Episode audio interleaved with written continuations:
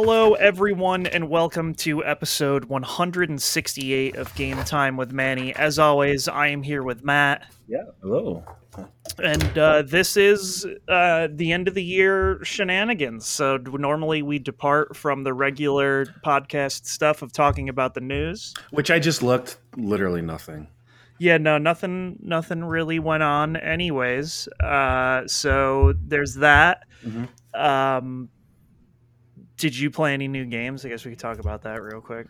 Yeah, I was last weekend. I was like, I should play Halo, and then I was like, you know what I really want to play is XCOM. Okay. Because like, here's the thing: I never actually beat the first one. Oh, okay. I just kept playing it over and over again, and then like one of the times I played, I played like 25 hours, and then I just like hit a fail state, and then it just like I was so demoralized, I just couldn't start over. Mm-hmm. So I was like, I'm going to try to beat it this time. And literally the reason why I was late to like the podcast coming here is because I was like, the credits were rolling. Oh, nice. So yeah, I played about 30 hours of XCOM this week, but nice. I did beat it. So yeah, that's a fantastic game. So. Yes, because the only thing I did was I beat Wolf Stride, which like that is a deeply flawed game that I did like, but boy, they could change a lot about that game if given the opportunity, which they seem like they're like open to changing it. Mm-hmm. So we'll see, I guess. The balance was like really off. And so like for the second half of the game, even though I still did, I didn't have to go to every area every day. And like I had no need for money at all anymore. Mm-hmm. So like the balance was kind of broken, and then the ending was like weirdly rushed kind of because you could no longer explore the area. It was really weird, but Giant Fighting Robots is cool. I really, really, really do not understand the end of the plot. It feels like I like blacked out at points or something and missed like some really important stuff, but I did like it overall. It's just one of those things where it's like, oh, if you guys like did this again, you could probably do a lot better. And it was their first game, and, right, you know, and they're also, I did not realize that the studio like is entirely Spanish. Oh, so it explained a lot of why like some of the grammar was like kind of strange, where it was like, oh, this probably wasn't like translated fully properly. It was never like, oh, this is terrible. It was always just like, that's a weird way to phrase this. It works, but I mean, like, I guess. So some of that stuff was kind of strange. But overall, I did enjoy it, like, for an indie game. It definitely went on for, like, about 10 hours too long, I think, which part of that could have been cut out. But I don't know. People have been giving them a lot of feedback. I saw on the Steam community forums, and they seem to be like pretty receptive and not like, how dare you not like this part of our game type of thing. So, because developers sometimes, especially of indie games, will be like, I built this game for 6 years. Don't tell me that you don't like this thing. But they seem pretty receptive to a lot of the stuff. And it actually kind of sucks because they pushed like a balance update the other day, and then it broke the game almost entirely. So they had to roll it back. And they said they'll come back with that after the Christmas season and try to, you know, do more work. But I beat it, and I got every achievement, so I don't have to worry about it ever again. It's actually, I think, the first Steam game where I've gotten every achievement. Oh, well, congrats. So I had never seen that. You get a little ribbon next to it. And it'll probably be the last one that ever happens with, because a lot of Steam games just have absurd achievements. Yes, so. Yeah. This one, though, I was like, I think I can get this. And I did. I got all the secret achievements on accident. So. Oh. Well, those are good secret achievements, then. Yes. One of them, I was like, I don't know how you could miss this. And then I realized that the fight was an auto-fail after a certain point, and was like, oh, okay, well, okay. I guess you could just not attack the correct part and then just die immediately. But yeah, I don't know. It was fun, and I do still want to give Halo a shot. I don't know that I will. I'm the last thing that I am like going to try to really push myself to finish before next week is Ruined King, the League of Legends turn-based game, because I did really like the like 5 or 6 hours I played of it, and I just want to finish it. I don't have like a crazy amount left. I think I have another like 10, 15 hours. And since I don't work this week, I could probably do that in the next day and a half. So please at least go outside once. That's my only request. I went outside today. Okay, good. So you're good for the next 3 days. And then I walked to the grocery store from my car. Hmm. So the outside is, I've seen it. Good. Yeah, yeah. But with that, for those of you who do not know, usually for the last two podcasts of the year, this one we do Game of the Year categories. So like, you know, things like best music, best looking, best story. There's 10 categories we do here, and we do three games for each of those. And then for next week, we will be doing our... You know, the Game of the Year podcast that everybody does, where we list our top 10 games. Me and Matt will be there. That is all that my friend Scott should be there. He did beat 10 games. I just don't know when he's free. But at the very least, me and Matt will be there. Maybe some other people will be there. Mm-hmm. Our friend Nukio did not beat 10 games this year, but I might just ask him to come and be the peanut gallery anyways, if he's not doing anything. Yeah, why not? Yeah.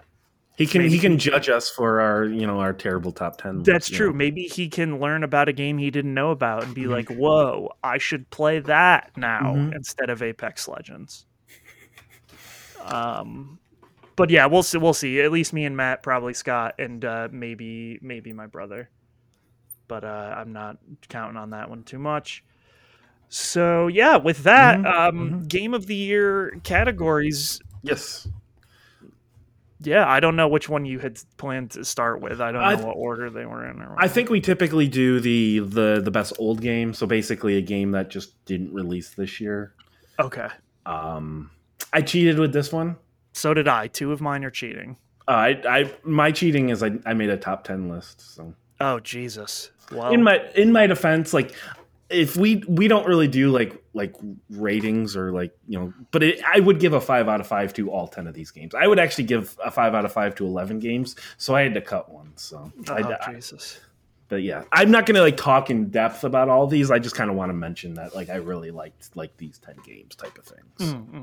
So don't worry. I'm not going to sit here and talk about these games for like 20 minutes each. So. Okay. Did you want to go first or do you want me to go first? You can go first because I'm curious. Okay. At number 10, Rayman Legends.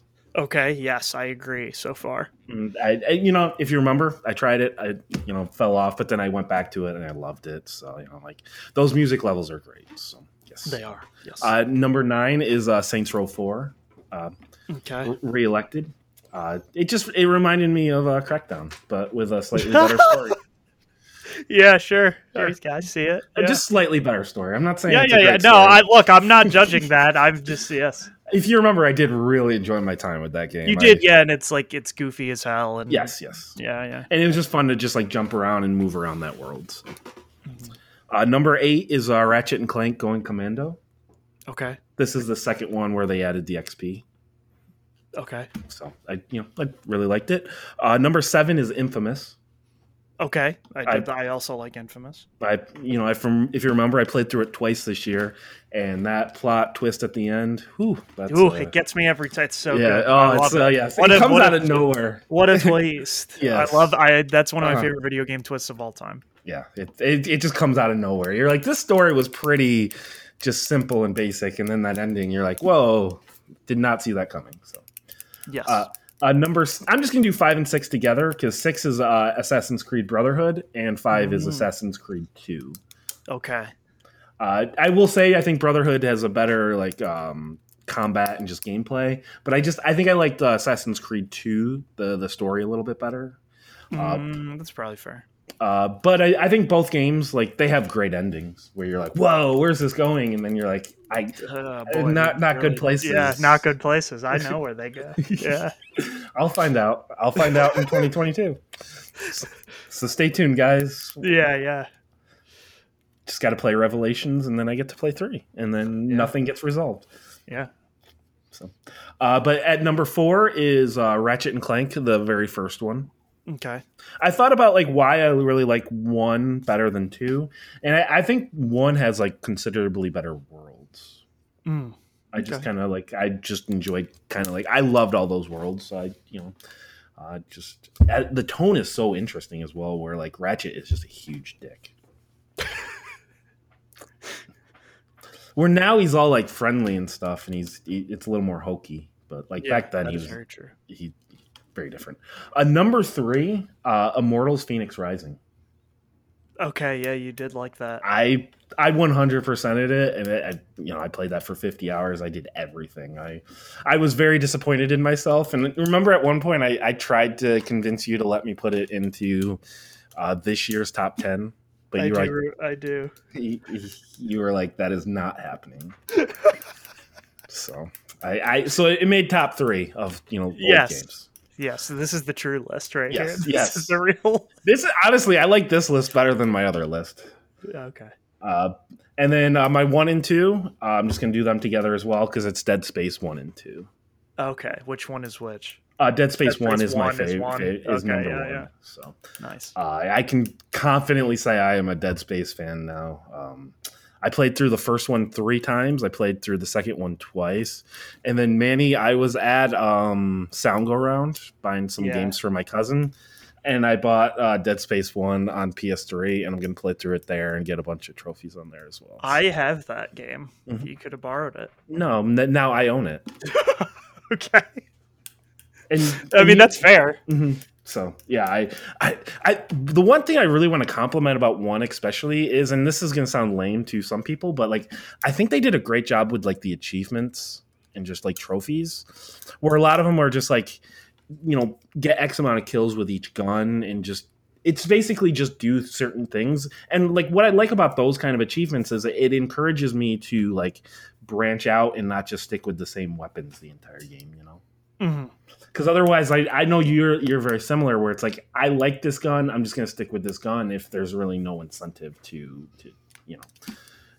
try other things. So like it's just a great way to get me to do other things and try other things. So, but yes, that's my top 10 list this year. Dead Space 1 and 2, they're just fantastic. I am so excited for the remake or whatever they're calling it. So yeah, whatever that turns out to be. Yes.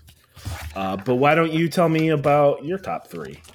So the reason I said I cheated is because 2 of these technically did come out this year, but they're not new. I assume Mass Effect. No. So we'll get there. Oh, my number 3 is legit. Hitman 2. Okay, sure. I played all 3 Hitmans this year at the beginning of this year because that's when Hitman 3 came out. I tried to think like. I think normally when people think back to this franchise, they like Hitman 1 better, but it's just because like that was their first taste of it. Right. And like that's what got them into it. But because I played them both back to back, like no shade at Hitman 1. I like those maps. And obviously like once you have all 3, they're one game anyways. So they all kind of blend together. But I think the maps in Hitman 2 really do like they're huge and have like so much in them. And they are all fairly varied and interesting. The DLC maps are fucking sweet.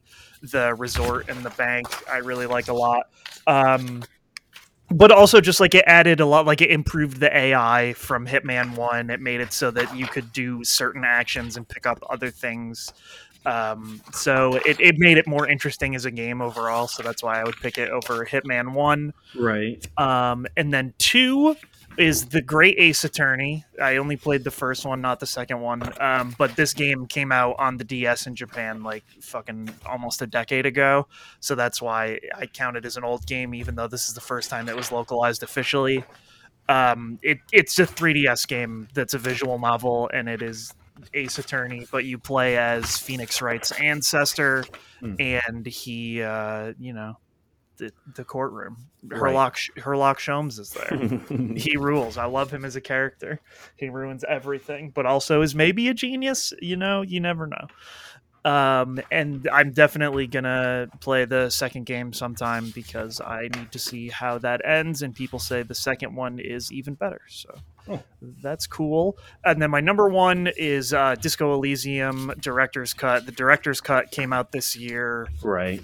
Which is Disco Elysium came out a couple years ago, but this version added voice acting, which I literally do not know how the this game would exist without the voice acting, because to me it is so integral to the experience, because it's all like your emotions and feelings like speaking to you inside your head. And like I think the voice acting in this game is fucking great. And like the fact that they just tried to make an entire game around the fact that like it's just a city block, so like it's not that big, but there's a lot of in-depth interactions and things like that. Disco Elysium is a fucking incredible game, and like I just, the fact that it is like a visual novel-esque thing with a lot of like D&D roles for like stat checks and things like that, I just find this game fascinating. And like the fact that it deals with communism, socialism, liberalism, and conservatism, like the way it goes through those topics and how you can build your character, quote unquote, and how it affects the outcomes in so many different ways, I think is pretty crazy. But that's like the kind of thing you can do, right? When it's a smaller scope of like, it's not this huge world, it's just like a city block type thing. And the politics of how the cops work in that world and how the unions are. I just think it's all really cool. It is, the topics are very heavy and it's very wordy. So like, you know, not for everyone, but I think it is maybe one of the best written games of all time in terms of like, just like a script. I remember when that came out, people were like, people love that game, but they were like, this is a game that you can't, like, you have to be in the right mindset to play this, especially before there was any voice acting. Oh, especially because all, you like, have to read it. Ooh. Yes. Like, I don't know that I would have been able to finish it if it was just me reading it. But the voice acting really got me in, and it's one of those things where it was like, I'm going to get this and I'm going to try my best, but like, I don't know that I'll be able to do it. I was sucked in from the moment I started playing. I waited a couple weeks because the console versions were like pretty fucked up and broken, especially on PS5, like it would crash constantly. And so it's one of those weird things where like it's coming out on Switch now, or like it did recently. And I wonder how that version works. If it like is okay, but I mean they patched it a bunch of times, and so like I think I only had one like hard crash or whatever. But before that, I guess it was pretty rough. I waited a couple weeks after it came out to play, but yeah, I definitely liked it. So I do have one question for you. Mm-hmm. Did you play the DLC for Outer Wilds? I did not yet. That is on my docket for this week. And I also, so I tried specifically to pick three games that I had not said before. Right. Otherwise, every year from this point on, I would have DJ Max, Respect V, and Genshin Impact on this list. I play Genshin Impact pretty much every day, and I played it today, and it came out on PS5, and my playtime on that alone is several hundred hours, and I had already played on PC before that time, so like, you know, I play a lot of Genshin Impact. And DJ Max Respect, like I play that every so often. I max out every battle pass. They have said that they're going to keep releasing DLC packs until at least the end of 2022, so like I'll still be playing those two games next year, but I just didn't want to be like, haha, the same games again every year until time is over. And like these ones were, so I tried to pick ones that were like old that I played this year and really liked that I had never played before. So right. Okay, that makes sense. Yeah. No, yeah, but if I had played the Outer Wilds DLC, if it's, most people say that it's excellent, so I probably would have had that on here, but so like the thing that is weird about that is, people say that you don't need a completed save to do that, but I don't know. So I'm like debating whether or not I want to use my PS4 copy that I never played because it came in the Annapurna collector's edition to buy that, or if I want to bust out my Xbox Series X or my Xbox One and go through that with my completed save, or like I don't know, because maybe I just want to like play it again. I have no idea, so I'll figure it out. But can you download it on PC? I'm like, I could get it on PC too, but like I already own a copy on PS4, so like I would. It's not. I guess it's not on Game Pass anymore. So yeah. Yeah, I mean, I would just buy it again on. I think there's a bundle with both that's not super expensive, but I have that saved, so like that's why I would do that. But I people said it doesn't matter and it pushes you to the new stuff, but then like I don't want to look it up, so like I don't want to know exactly what it is because that's part of the magic. I don't know. I'll figure it out this week though. So yeah, those are my three old games that I did. Mm-hmm. Typically, the way we do this is we're going to the categories. The more spoiler heavy, we'll put them in the back end of the podcast, and we'll just say like, "Hey, now we're getting into spoilers." So I think the next one we should do is best looking. So this is just kind of like graphics and art style, and maybe even animation, because that one's not really that spoilery. No. So that's probably a good one to do next. My number 3, cheating a bit. It's the Ghost of Tsushima director's cut. Okay. Well, yeah, that had like it's all new. It was like a different season, right? Like, wasn't it like more fall-y? It was, and it was a completely different island as well. So it is all new. Well, quote unquote, all new. I mean, like obviously they probably reuse some assets and stuff, but like, it's all new areas. And I mean, the first Ghost of Tsushima was one of the best looking PS4 games of all time. So yeah, naturally the DLC looks fantastic as well. I don't know. Like I just love even just looking at that game. So I don't know. There's not a lot to say. It's just, you know, if you're not familiar, go look it up. It's it's a samurai game where you play on a beautiful island. So yes. So my number 2, Kena Bridge of Spirits. Ah, yes. I did not see this in person for myself. This is the one positive thing I can say about this game is it looks incredible, which, hey, surprise, surprise, an animation studio, you know, has good animation. Yeah. And I mean, like, yeah, that was like their whole, that was their whole thing. You know what I mean? Right. And right. Even all the trailers and stuff, like it just looks like a Pixar movie that is a video game. So it definitely looks pretty. Yes, absolutely. It has kind of a realistic art style, but then it's also very it's a little artful as well. I don't know. Yeah. It's a very interesting game to play. To just look at. I wouldn't say play, but like at least aesthetically, it's very interesting. So I definitely would recommend just kind of looking that up and just kind of seeing. And then my number 1, very PlayStation heavy, is Ratchet and Clank. Rift Apart. The worlds, there's a couple that I didn't care for playing wise, but I at least like love the art style of them all. They're all very distinct. Like that pirate world, big fan. Oh, it's so good. Yes, it looks so good. Even going into the rifts and just like that art style I love, and you know the light shining off of Clank. Oh, it's ridiculous, man! I love and how fuzzy Ratchet look. Well, and Rivet. He's so fuzzy, and people make fun of me for this all the time. But there was a time when Star Fox Adventures for the GameCube, like every article would be like, "Have you seen Fox's hair? You see this fucking hair tech?" And now we got Ratchet, and I just the only thing I could think of was, "Oh, it's better than Star Fox Adventures." I would hope so. I would hope better than a GameCube game. I don't know if that's a compliment. Oh, Fox looks so fuzzy though. You don't know, man. He had to be there. He looks so sick. And now I had that game. Hey, well, it's fucking rules, Matt. I liked it. People don't like that game. I did. I liked it. So I also have I still have the limited edition bobblehead I got for pre-ordering that at Target. Mm. It's one of however many. It's got the sticker with the number at the bottom. I wonder how many bobbleheads. I wonder how many like pre-order bonuses Target did. Yeah, that was weird. I don't even know why I got it at Target. I don't think I pre-ordered it. I think the guy was just like, "Here you go, bro." No one did this. You get this sick bobblehead. It's actually really ugly. It freaks me out, kind of. It's got to be around here somewhere. I think I shoved it in a bookcase. But I was gonna say I don't know if I've ever seen it. And it's freaky. I'll have to find it and show it to you, but it's really freaky. But yeah, it has the like limited edition number thing on it. Anyways, Ratchet and Clank looks very good. My list will reflect this. Okay. It's just as I said, very PlayStation heavy. My 1, 2, 3. So yes.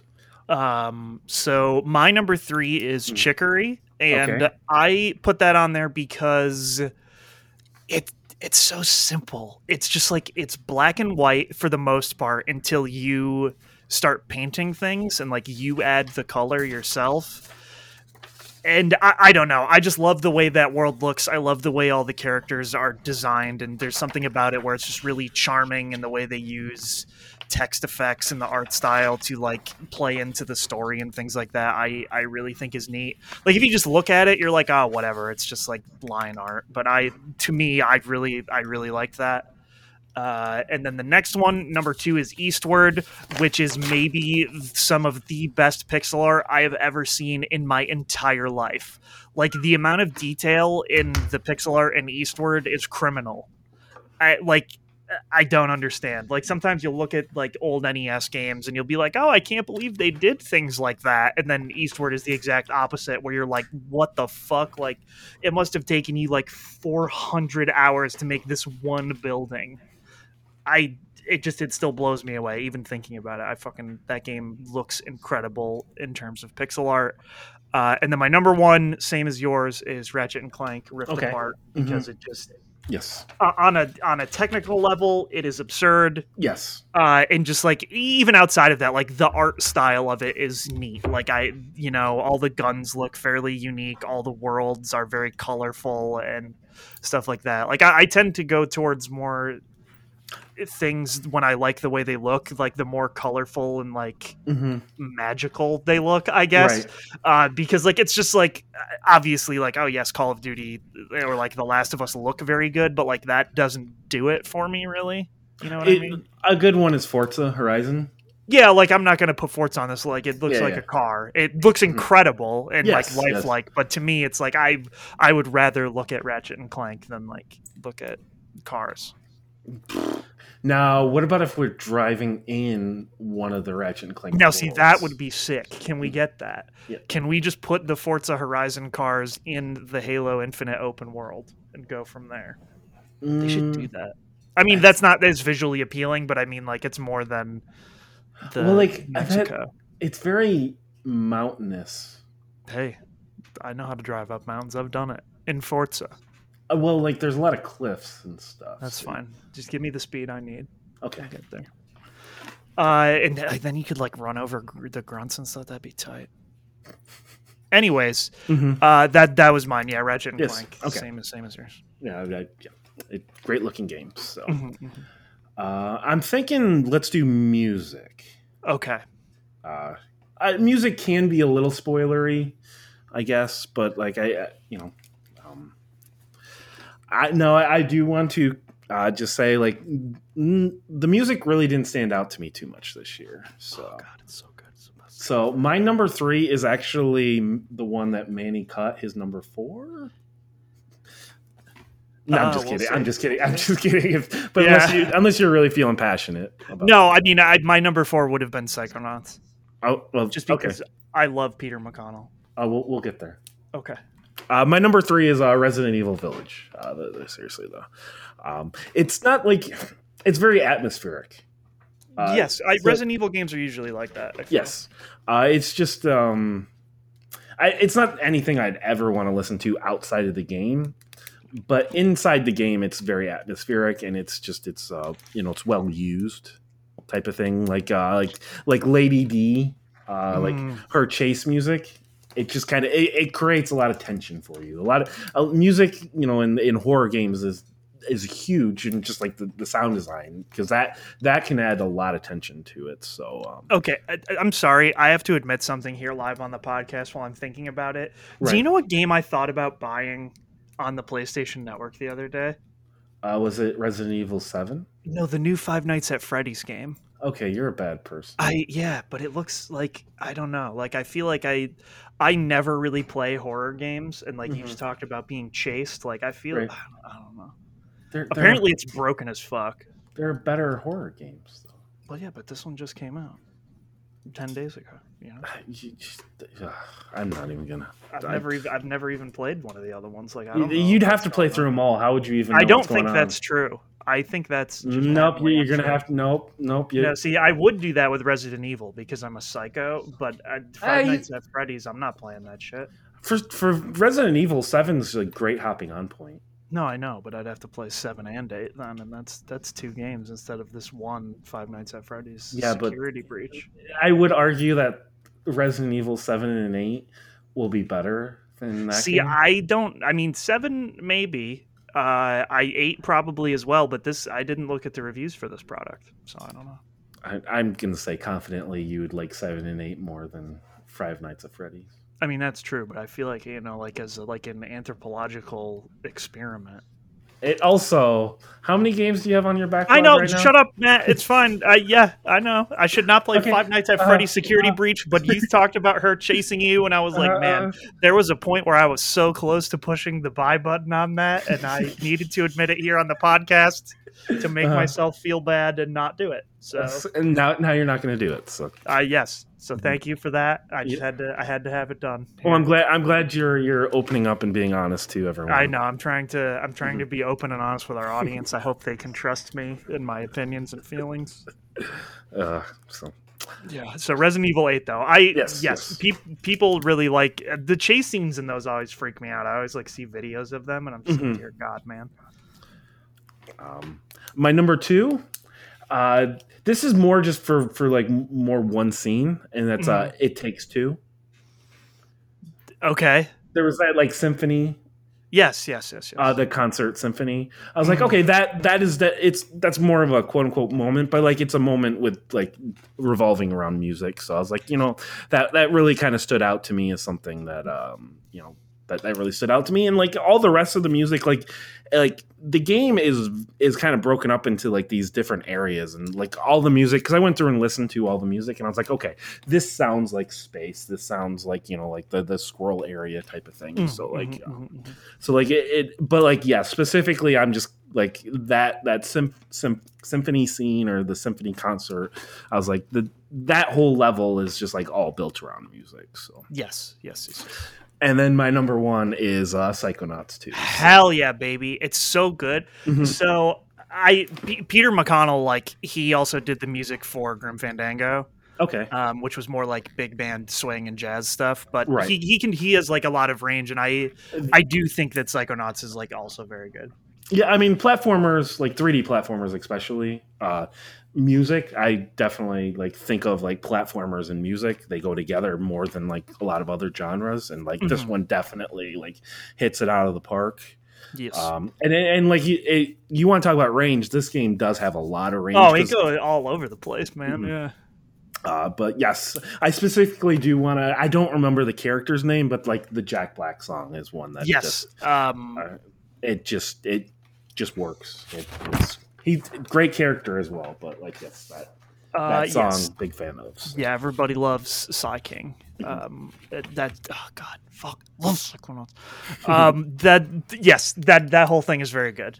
Yes, so my number 1 is Psychonauts. But what happened to me is I put Psychonauts at 4 because I actively listen to the music from these other 3 games on an almost daily basis.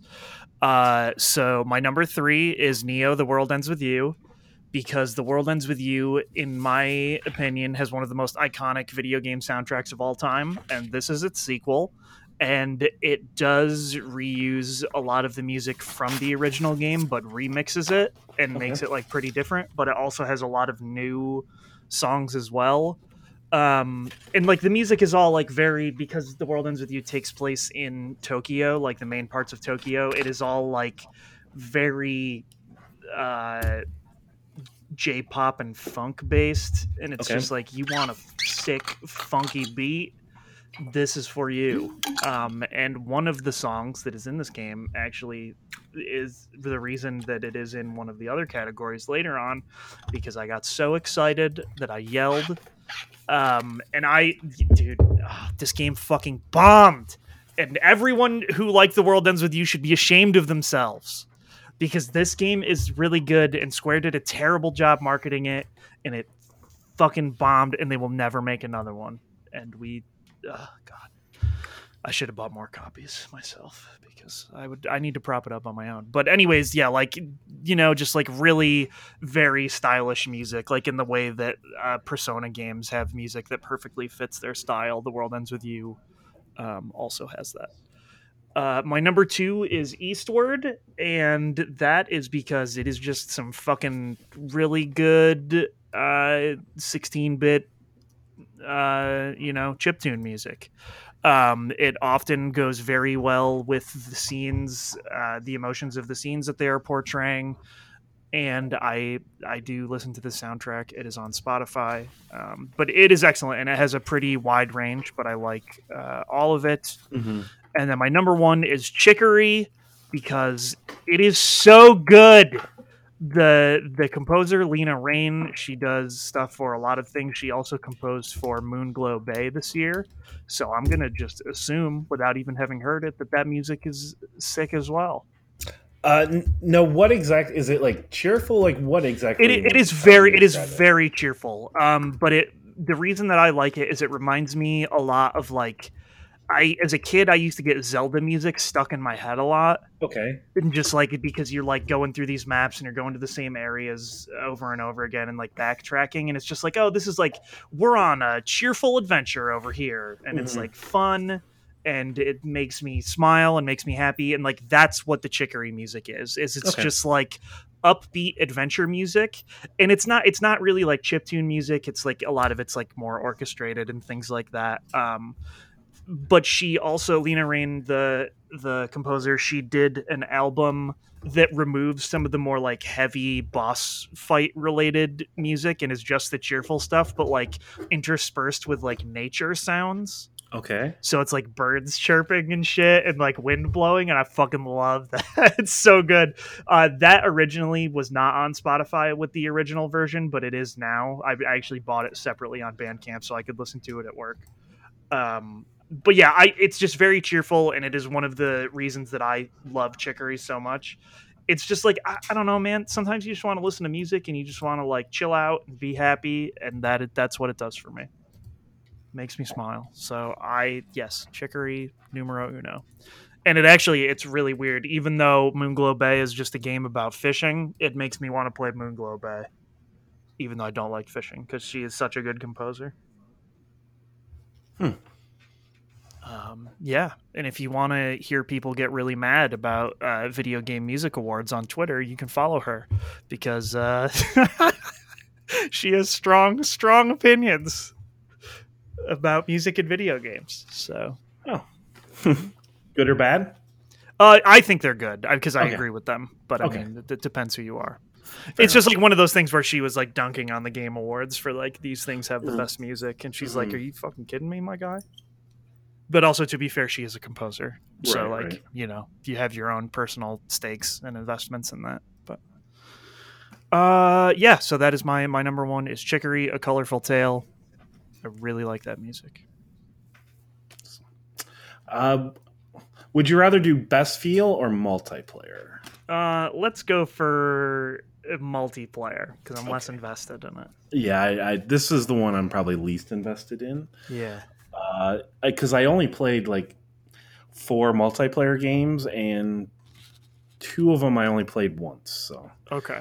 My number 3 is Samurai Gun 2. Okay. We played it for Extra Life, and I had a great time with it. I only probably played like 20, 30 minutes of it. But it was just a fun, I don't know what you call it. Like, it's kind of like a battle royale. It's just like an action game. I don't really know how to describe it either. It's just one of those like couch co-op, you know, or not like, you know, couch multiplayer. Yeah. They're adding a new character to that game. If you had to guess who it is, who would you say it is? Is it another... indie character? Oh, yeah. Is it Shovel Knight? No, it is the Among Us character. Oh, yeah, because that's... If it was Shovel Knight, I'd be so fucking excited. I don't, maybe they will. I don't know. But yeah, it's the Among Us guy. I think he's in now, or they just added him. Sweet. Now you can murder the Among Us guy. Exactly. Very exciting. Willie told me that, and I was like, why would you tell me that? Like, why why would you ruin my day? Don't ruin Samurai Gun 2 for me. Get it out of here. What? Yeah, but no, I do like that game. I'm very excited for when it comes out of early access, because they're like trying to build a single player story mode with it as well. Right. And that like that's the part that's like not really fleshed out very well right now. So I'm curious to see what that like becomes. But no, yeah, the multiplayer is definitely fun. Like super fast paced, like Towerfall-esque versus stuff. Right. So, yeah. Samurai Gun 2. Number 2 is Mario Party Superstars. Yes. As you know, I unironically do love Mario Party. Yes, I know this. And like this is just like taking like all the best of like old Mario and basically putting it under one game. Yes. So it's like it's just like it's feeding into that nostalgia a little bit, and it does make me kind of wonder if like will I really need to go back to any of those older games, or just kind of pull this out and just kind of play this with like family or whoever every once in a while. So we played it a few times, and like I just genuinely have a good time playing Mario Party. It's one of those things, don't take it seriously, just try to have fun with it. So I thought about putting that on here, but like I didn't, because I do agree with you, and I think that it is very good. Like, it's a good Mario Party game, and because it is a lot of those older games, it's just like there's a lot less of like, oh, I don't really like this mini game or whatever, because they tried to pick the best ones from each one. But I want Nintendo to like use this one as a platform. You know what I mean? Like, I want them to be like, oh, here's a DLC pack with like another map and more mini games. Like, add on to this one. I just, I don't know. Like, that would be ideal, and I hope they do that. I mean, I would love that, but like, it's no, it's not going to happen. I just like it's just one of those things where I feel like sometimes Nintendo is so close, like they're right on the cusp, and they just like don't do things that seem so obvious to me. And that's one, like the last Mario Party game was good too. Yeah, like it was a fine game. Like, you could have added on to that, man. Like, what? It was pretty good. They did. They added the online multiplayer. I'm still convinced the only reason they did that was because this one was going to launch with online multiplayer, and they were like, people are going to be like, why didn't this have it? And they'll be like, ha ha ha. I bet it was more just like testing to see if it works. That's also probably part of it, but it's just one of those things where it's like, man, what the fuck? Because, yeah, those maps were smaller, and, like, that was one of the mechanics I liked that they removed, is the unique dice. I was going to bring that up. I was like why didn't they bring that back? That was cool. Like that. That's DLC. Get ready. Sure. That's the... What the fuck was that one? Mario Party 10? No. 11? Super Mario Party? I don't even remember. Yes, it was Super Mario Party. So, yes, and this is Superstars. Yeah, we need the Super Mario Party DLC pack for the die to get upgraded. Yeah. All right. Well, I almost put that on mine, because like I do, even though I dunk on Mario Party a lot, this definitely is like, if you're gonna play a Mario Party, why not play the one that's just like the old maps that you like or at least know, and has a lot of mini games that were like curated. Which they did that before on the 3DS, but they didn't. It wasn't multiplayer. There wasn't like a board. It was just like the shitty mini games. Yeah, that's another one where like some of the games Nintendo put out on the 3DS, it was like, did you market test this at all? Like, it was when everybody was clamoring for a Metroid game, and then they put out that weird Metroid Federation Force game, and it was like, you guys didn't focus test this at all, or like you didn't ask anyone. But like people, oh my god, people lost their brain about that game. But yeah, a Mario Party game with like no real multiplayer or like the boards, like that just it's weird. Yeah, that was odd. But my number one is probably a game that's going to be on your list, is It Takes Two. Okay. It just, you know, the co-op just works. It's such a smart, like, just like the split screen. It doesn't matter if you're online or playing it locally. There's the split screen. Just like every area was unique. It was fun. The puzzles were great. It's just everything worked so well together. And I just, you know, the last game he made, not so. It was fun. We had fun with it, but it wasn't necessarily a good game. This is actually a legitimate good game. I don't know about like game of the year good, but I still really enjoyed. Yeah, the time no, it. I really liked it. It did not make my list. Okay, well, but I did really like playing through that game with you. And that I have to ask you this question, because I've been watching some Game of the Year things. Did you think It Takes Two was too long? No, I thought it seemed like a... Yeah, I didn't either, but it seems like a pretty prevalent opinion in a lot of people that it was like way too long. And like I don't know that I agree with that at all. It was what, like 2 or 3 play sessions for us. Yeah, but like outside of that, each area was like a new gameplay element. So it was never one of those things where I was like, oh, like we've been doing the same thing for too long. Like it would change often enough that I guess that didn't bother me. But a lot of people were saying like, oh, I just think it went on for like 5-6 hours too long. And I was like, I don't think that's true at all. That's like half of the game, man. Yeah, that's a lot. Yeah. So I don't know. Yeah, I definitely don't agree with that. Yeah, I didn't agree with that either. I was just curious because I've seen like numerous outlets saying that, and I was like, oh, I didn't feel that way at all. That's strange.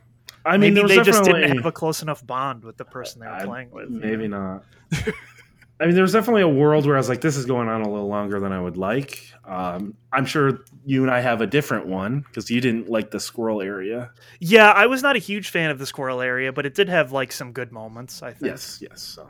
Where like the space one, I thought went on for a little too long. That one, I can see that because it like there were some of the puzzles where it was like, oh, like solve this similar style of puzzle, but like 3 times. Yes. And so, some of those definitely, it's like okay, like yeah, we get this one now. Like yeah, you know, you could have had like one less puzzle segment here or whatever, but they tried to do like the rule of 3s or whatever, and sometimes you know that's not always the best way to do it. But no, yeah, I never was like, oh, this game should be hours less length. I don't know. Yeah. It's like a fun co-op game, you know. You just chill out and play. Yeah. Maybe if you played it like all in one day, it would burn you out. Yeah, that I could see that maybe, but yeah, so many people are just like it's too long. I was like, okay, I guess I don't know. Yeah, it's weird. I didn't have that experience. Yeah. So that's your number one? That is my number one. Okay. My number 3 is Nickelodeon All-Star Brawl. Okay. I like this game a lot, and I know everyone's going to be like, it's dead now. And it's like, man, this game got fucking just absolutely robbed by the way modern video games work. And it really kills me is because like now there's like no concurrent players on Steam, and it's because they just like couldn't change what people were complaining about fast enough. Like they, for the first few weeks, it had thousands and thousands of concurrent players on Steam, like way more than you would expect, like 4,000 or 5,000. I think it got all the way up to 10,000 at one point. And now it has like 5 people concurrently playing on Steam. Part of that is like on consoles, not many people bought it, and they're adding crossplay soon. They're adding voices soon. They've added alternate costumes for each character. Garfield is out now. I still have not played as him, but like, it's just a dumb, fun Smash-like game, and the devs actually care about it. So like, I played this game a ton. Like I played it with Nukio and Justin and my brother for like hours and hours and hours. Like it was one Sunday. We were just like, oh, let's just dick around and play this for a little bit. And we played for like 6 hours.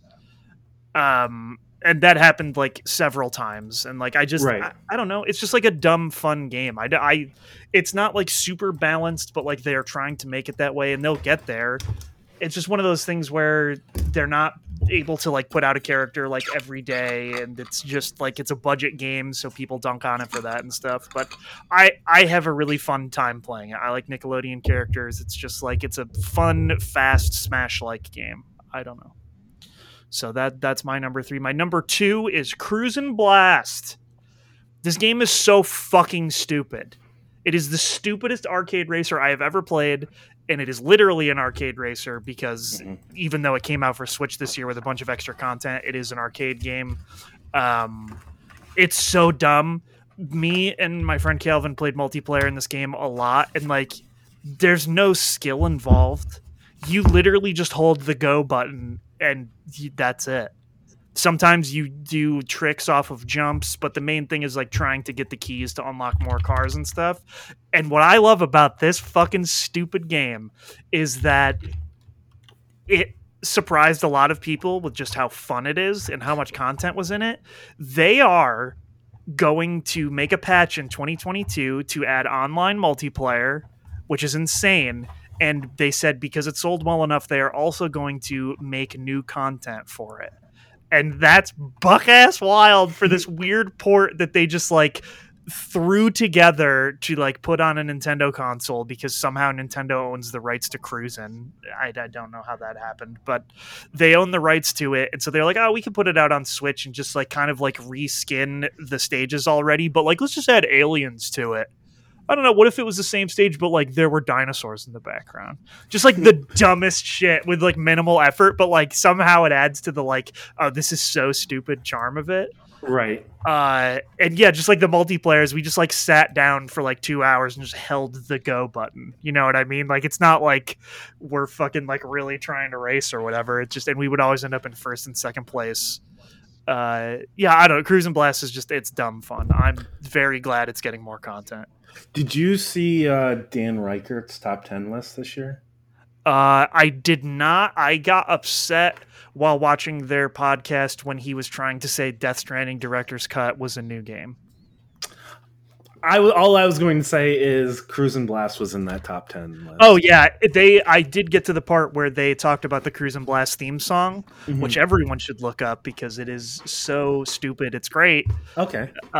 Just let's go cruising. I don't know. It's stuck in my head all the time. Now it's stuck in my head right now. It's so dumb.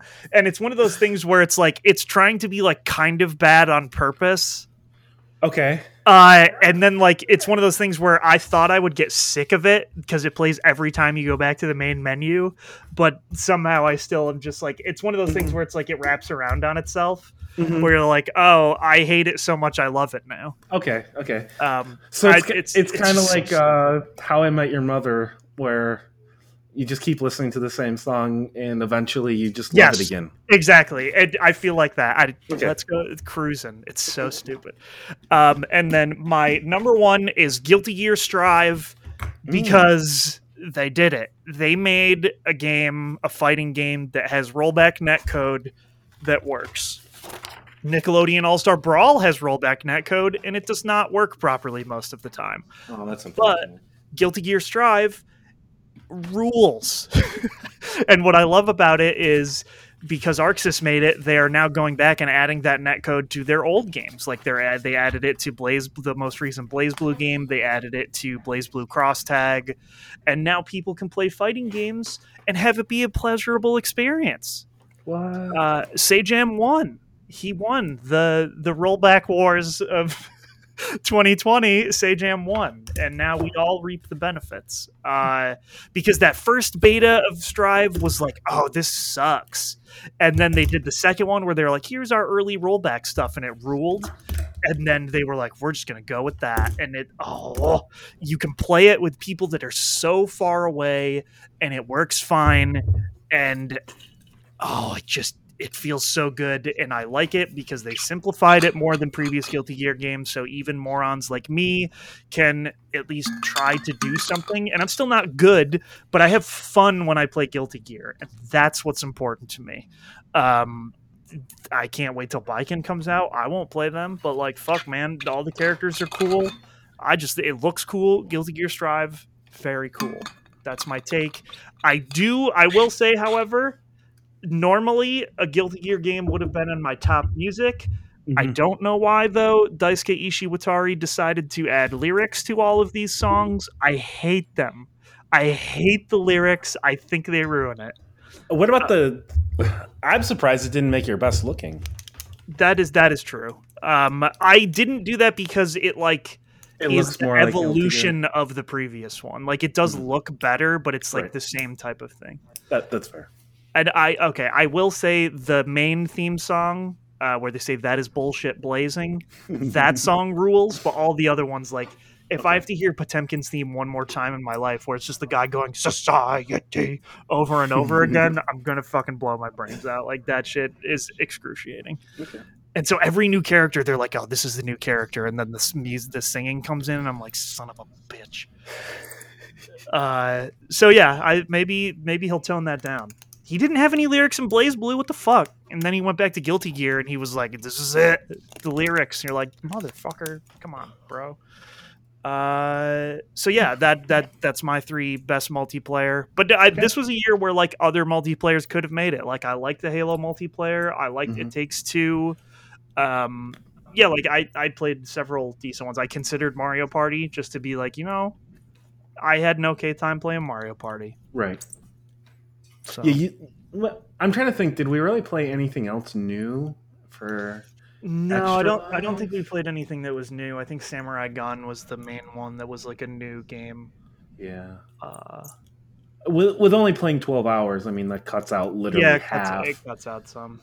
We probably could have dug deep and found something else if we had to go for 24 hours, but... No.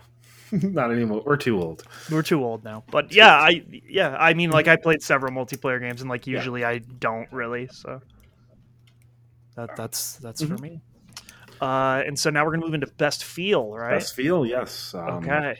Now, this is one that I do, like, this is probably the category I feel, like, one of the more passionate about. Because, like, the games I played, like, they were more, like, gameplay heavy and systems heavy. Mm-hmm. Maybe not, like, music or story heavy, so. But my number 3 is Forza Horizon 5. It feels great. It's just, there's some diminishing returns because, like, 4 was just as good. But I do want to just I'd need to give a shout out to like Forza Horizon 5. I mean, like it is probably the best for me personally. I think it's like the best feeling like driving game. I just love the feel of like the cars and how unique they feel. Playing this really made me think I should check out like the real Forza series. Because I do think I've gotten to a point where like I'm getting better, and I know like the real Forza series also has like the onboarding where you can kind of like you know start out a little easier and have some like assist stuff. So like I was thinking like I might give that a try at some point because I think one of the Forzas is actually on Game Pass, but I'll have to look. But yes, I do want to check out one of the real Forzas at some point. But Forza Horizon 5. Great driving game. Just wait for the new one. I mean, I have a whole year. I could, you know, try because that won't come out until probably November. No, I know. I'm just saying. Yes. My number 2 is Fist Forged in Shadow Torch. Ooh. Which is the Metroidvania with the bunny. Yeah, he got a big fist. He's got a big fist. Also a drill. Ooh. And then, like another thing, like it's a propeller thing that, like, it's for help swimming. Specifically, I'm putting this in here for the combat, so the combo system, like the combat and the combo system. Like, I would love to see someone like Willie mess around with that system because you can get like 20, 30, you know, like hits in a row type of thing, and just like basically juggle enemies in the air. It's crazy how. In depth, the combo system is in just like a Metroidvania. You just don't see that kind of stuff. So I was just very impressed, and I mean, this was the game that I 100%ed. I went and did everything I could. Nice. And then my number 1 is a game. It was like one of my most anticipated games of this year, which was Kaze and the Wild Masks. Yes. You know, as you know, I was looking forward to it for a while.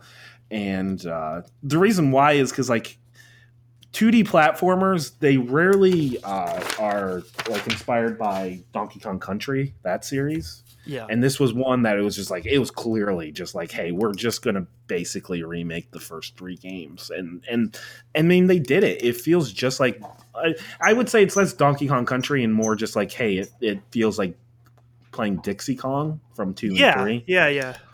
But I'm fine with that. Which I mean, there's also the parallels of like the masks, hence the name. But the masks you put on the mask, and all of a sudden it feels like the rhino, or like the bird, or the swordfish, or you know. I think there was another one I can't think of it off the top of my head, but like still, like this just feels like Donkey Kong Country, and I mean they nailed it. So I really enjoyed my time with Kaze and the Wild Masks. Cool. Yep. So what is your top 3, Manny? My number 3 is Deathloop. Okay. And it's just one of those things where like I don't like first-person shooters. I think most people who listen to this podcast know that. Like it's just not my jam. But now if you add powers to that, ooh, I'm in. And I have this is like my first real true arcane experience. Like beating one of their games to completion, and it just makes me think like, oh boy, I should really, really play Dishonored because I would probably love it. But yeah, I don't know, like the guns, I like the guns in Deathloop. I think they feel good. I think that mixed with the way you get several different powers and can use multiple powers at once. Like you can like basically force throw people. You can swap places with people. You can turn invisible, which is the one I did the most. You can like steal their weapons and stuff. Like it's just, and you can mix all of these things together to do like all kinds of really neat stuff. And that's where it feels good, I think, is like when you, because sometimes it feels like the gun systems and the power systems are like completely separate from each other, but they play off of each other in I think a pretty good way in this game, and it allows for stealth or, you know, full frontal action type stuff. So you can play it however you want, and it just works well. Everything works well together. And then my number 2 is Death's Door, the game where you play as the little crow man. And you reap the souls. You kill a bunch of big bosses. It is essentially like a Souls-like combat game, but you're a little crow man, and it's top-down. It makes sense. The previous game from this developer made Titan Souls, which is another top-down game where you are a little thing against big things. But this game, I don't know. There's just something about it. I like the way the crow moves. I think this doesn't really have to do with feel, but the way he just actually acts like a bird. Like you'll leave it idle and he'll like do the weird bird neck thing where they like move their neck around. I don't know. He just, it feels really good. And there are several weapons and they all feel unique, and it just feels good to move around and hit things. All the hits feel very heavy. And it just, yeah, I don't know. That game is very fun from a feel standpoint. Mm. And then my number 1 is Chicory again. Okay. And it is because, like, I don't know. I never would have expected the painting part of that game to be fun. Right. Because it's like, it's kind of like you're doing a dual joystick shooter where like one joystick is controlling your character and the other one is controlling the paintbrush. Mm. And like, it's not easy to paint well, but it's fun to paint. Okay. Is the thing that does it, like, because the world has no color, like you're painting things and you're using that to try to solve puzzles, and you can have the paintbrush do different things to solve those puzzles. But that the act of doing that feels good and is fun. And if that did not feel good, the entire game would fall apart. Because that is the game. Like that is the crux of it. Like it's basically like a Zelda game where instead of using weapons that Link would get to solve the puzzles, you are using new abilities that the paintbrush gets to solve those puzzles. So it is just like, if all of the tools in a Zelda game sucked, it would not be fun. Right. So like the fact that the paintbrush gets upgraded and you can do all kinds of new weird shit is cool. And then like, if you're a better artist than me, you can actually do cool things with it, but you have to like really know what you're doing and practice it, kind of thing. So like I've seen people make like amazing drawings and it's like, how you did not do that. They probably were on PC. I was gonna say, were they using like a keyboard and mouse? Yeah, I assume that would be easier. That would be much easier. And like when I first played the demo of this, I played it on that, but then I was like, oh, I don't know, like I just feel more comfortable using a controller. And even that, it's just like, it's still fun to use a controller. Like I wouldn't have expected it to work as well, but like I played it on PS5 and it worked well for me. So yeah, like just the entire crux of that game, like it would not work if I did not like the way the paintbrush felt. So that is the number 1 for me. Now, I assume it's very different than, like, I can't think of the name of the game, but the PlayStation Pixel Opus one. Oh, Concrete Genie? Concrete Genie, yes. Yes, it is very much like A Link to the Past, but with a paintbrush. Okay, that's very interesting. Because, like, when I think of, like, hey, you're going around a world painting it, I think of that game because I played that one. Yeah, it's very much closer to, like, Link's Awakening or A Link to the Past style Zelda game where you're using a paintbrush to solve puzzles. Like, there are not that many enemies. There are some boss fights, but, like, you don't... I don't even know that you can lose necessarily, or if you do, you would just retry. But yeah, I don't know. It's just that style of game, but with a paintbrush, basically. Okay, cool. Yeah. Mm-hmm. So, all right, I think we'll move into Best surprise. So this is like most pleasant surprise. Like, hey, surprise, this is good type of thing. So, yeah. My number 3 might be a bit controversial, but I'll try to explain why. Psychonauts 2. What the fuck? What? This is your biggest surprise. Yeah, this is. Oh my god! I'm not disappointed. In my order, I had disappointment, and then I heard you say surprise. I almost had a brain aneurysm. Okay, yes, I got you. The first one's like a cult classic, but there's always that caveat of like that one, like I don't know the world, but like that one world. Oh, the meat circus! It sucks. The platforming is terrible. It's so bad. So, like, I had that, like, concern going in, and I'm also just not the biggest, like, 3D platformer fan, so I was like, I don't know if I'm going to really like this. Yeah. But then, like, I ended up just being, like, it just ended up being a great, pleasant surprise. Like, the gameplay itself didn't quite click with me. It's all right. It's serviceable, but, like, the music, the characters, the story, everything else surrounding the game itself, I just absolutely adore. It is, like, one of the most charming games. I think it's more charming than Ratchet and Clank. Yeah, I think that too. So like it really, really surprised me how much I love Psychonauts 2, because I just went in with just like low expectations of like, I'll give this a try and like who knows how I'll feel about it. But then I ended up just absolutely loving it. So yes. Yeah. So as I said, just a little controversial, but like it's more just because like I'm not a huge fan of that genre, and then also the first one, like I know it's beloved by some people, but like it is more of a cult classic type of thing. Yeah, and I mean, it's one of those things, too, where, like, it took a really long time to come out. I mean, like, the only reason it was being made was because it was crowdfunded on Fig, right? Mm-hmm. So it's one of those things where it's, like, basically the fans, you know, the put up or shut up mentality of, like, you guys ask for this all the time, we'll fund it. And they did, but then it took a long time. And I do really think that Microsoft's money helped them out a lot with that. Like, I was always going in with the mindset of, like, I will like this no matter what because I love Psychonauts 1, but the fact that that they made such a good game that like there were a lot of people like you is what I'm trying to say. Like a lot of people in the media and stuff were like, oh, it's just another Psychonauts, and like I think a lot of people were surprised in the way that you were by this game, and I think that that's very good.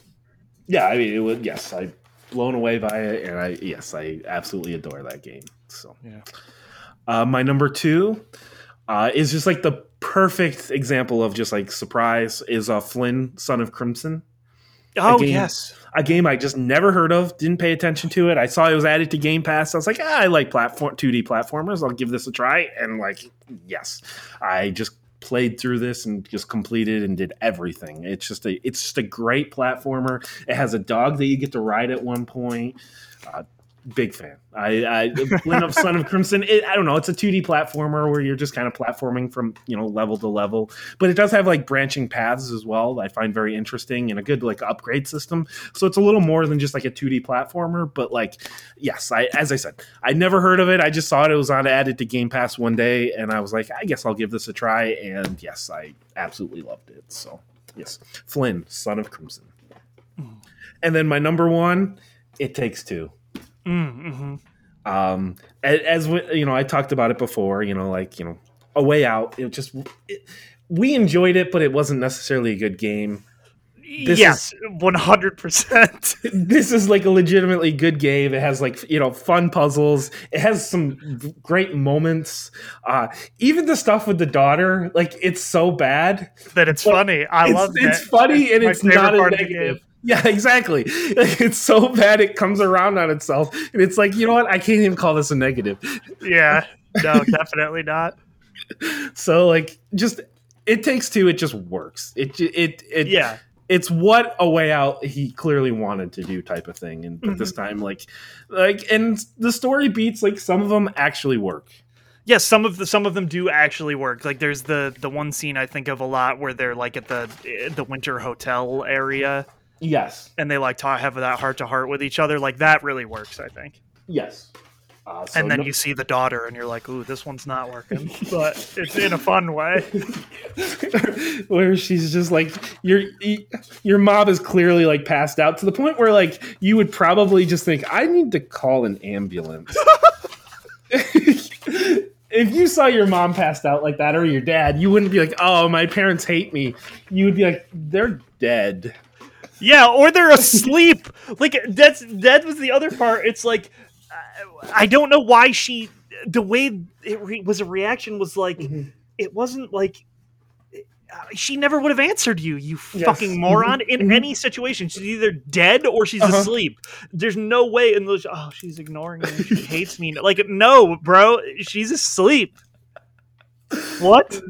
I mean, a kid would like go up and like start poking their parent or something. Yeah, or so, try to wake them up, shake their shoulder. Yeah. No, mm-hmm. just stand literally on the opposite end of the room and be like, "Mom," and then they don't say anything, and you're like, "Well, I guess you fucking hate me, then." Like what? Yes, normal human reactions. I see. You know what Jesus game Christ. Actually got kids done right? What? Psychonauts. Oh, Psychonauts, 100%. 100. God, I love Raz. He's my boy. So, yep. But yep, It Takes Two is my best surprise of the year. So that'll go right into mine. It was my number three. Okay, awesome. For the exact same reasons that yours mm-hmm. was. Like we played A Way Out, and it's like, oh, I see what you're trying to do here, and like. I'm enjoying it, quote unquote, but like it could use something else, like some work here, maybe some better voice actors, for example, or not, depending on how you want and what you want to experience. But like outside of that, I guess I just wouldn't have expected the gameplay to be as varied and interesting as it was, and fun. And fun, like yes, I liked figuring out the puzzles and like the fact that it was a different thing each world, like I talked about before. That's cool, and like it just is like this seems like the game Joseph Fares and his team were trying to make. You know what I mean? Right. And I hope they can build off of this in a fun and cool way. Like I hope the fact that they won the Game of the Year at the Game Awards, like I hope that really makes EA see that and be like, oh, these guys are like doing cool stuff that people like. You know, maybe we should not be like EA, like we normally are. So. Who knows how that'll go, but it's cool. Like It Takes Two is a fun, cool game, I think. Yes. My number two, they got to bring it back. Cruisin' Blast. Okay. Yeah. This game has literally no right to for me to like it as much as I do. It has no right. It's not really good, but it is good. And that's what I like about it is just, oh, what's happening? We're just racing. And then all of a sudden a giant, terribly rendered Yeti punches a hole in the ground. And now that's the road. All right, fine. Am I a dinosaur that has a tailpipe? You bet. Does this unicorn have neon lights underneath it? Why not? That's here.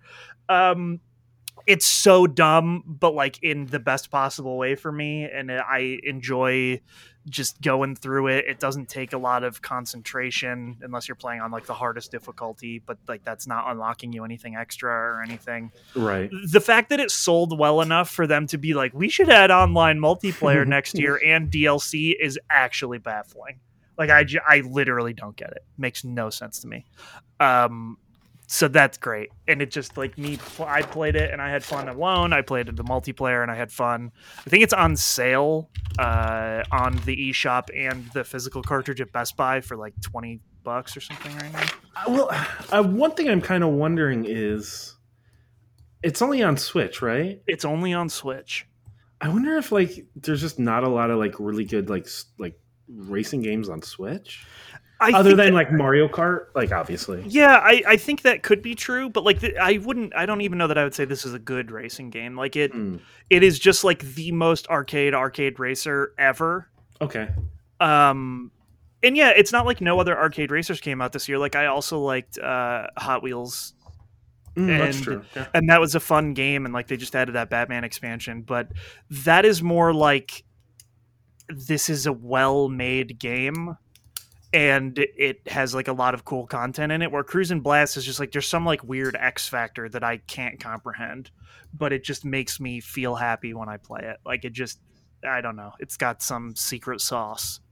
Did you know it came out in arcade? Yes, I have a picture of the arcade machine. Because it was originally an arcade game, and yes, this is has like 6 more tracks in it or 9 more tracks or something than that.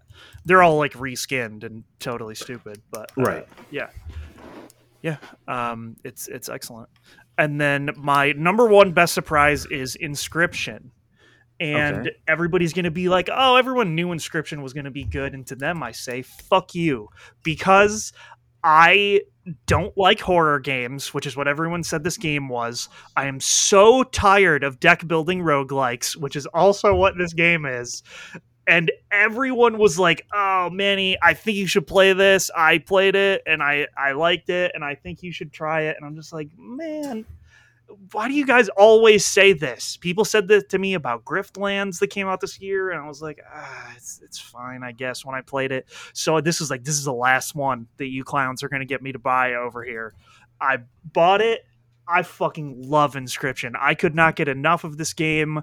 The weird meta shit going on in it. I actually really liked the card game. I liked the way that the story unfolds in this game.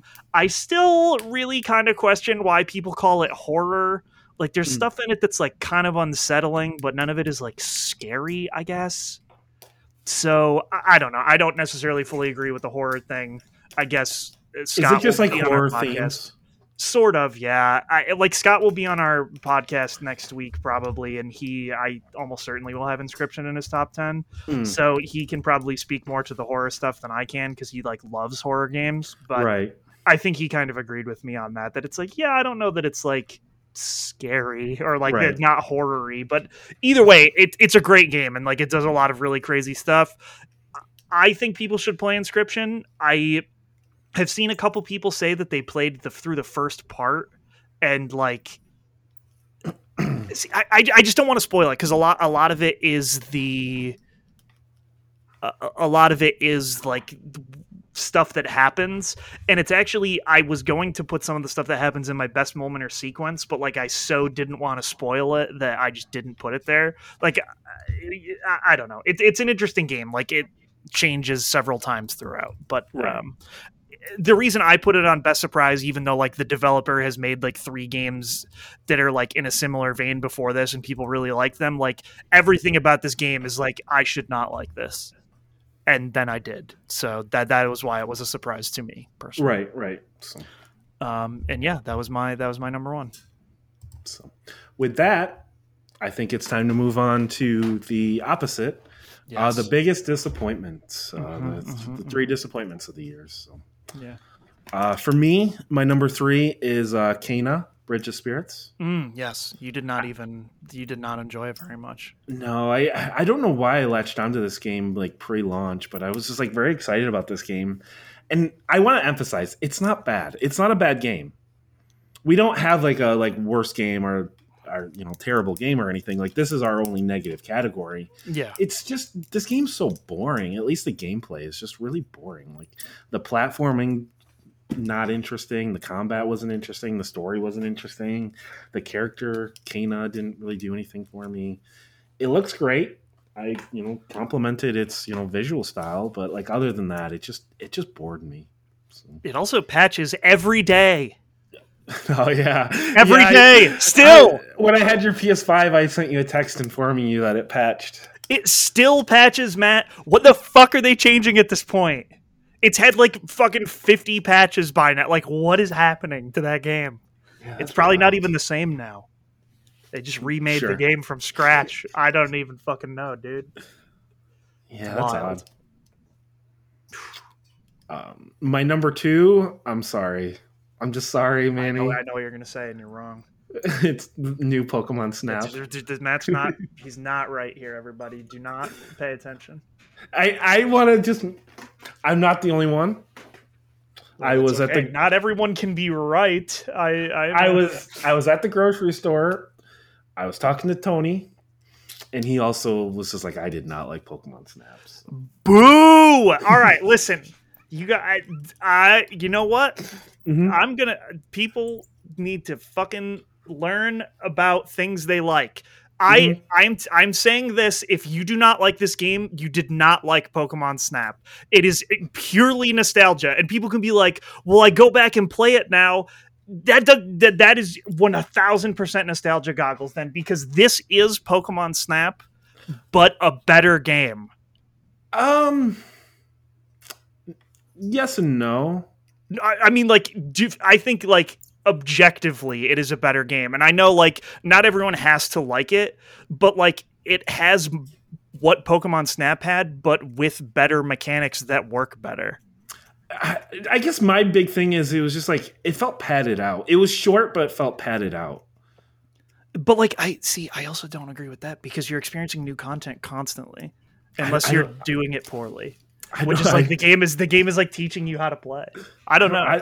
I was bored. I don't know. Like, I can't play it for, like, everyone should be bored playing the original fucking Pokemon Snap. Like, that's what I don't get. Well, I haven't gone back and played it in probably like 5-10 years, so I might not. You see, like it. And there you go. Like, if this game is boring, the original Pokemon Snap is boring as fuck.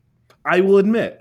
I'm an idiot. I've been asking for this game for the last, like, 15, 20 years. I get it. And I was just like, oh, no, I hate it.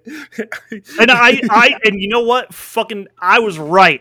Let the record show that I was right, because I said this when this game was coming out. I said, I don't know that people actually want a new Pokemon Snap game, because Nintendo was right. But you know fucking what? It sold more than they expected it to, and so it got free DLC, and they're going to continue putting out content for it. So fuck them as well, because they were also wrong. So, like, yeah, I don't know. And I do love this game. I will fight you to the death. But I get it. If you don't like, I can't be like, well, fuck you. Like, if you don't like it, you don't like it. And I get that. I'm not saying it's a bad game. I'm saying, could say that. I mean, that's fine. I'm not going to be. I'm saying I'm an idiot.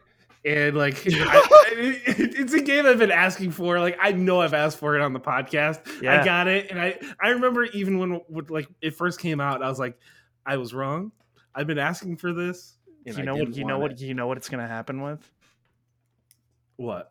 Sunset Overdrive 2. Oh, don't say that. Oh, yeah. That's the next one.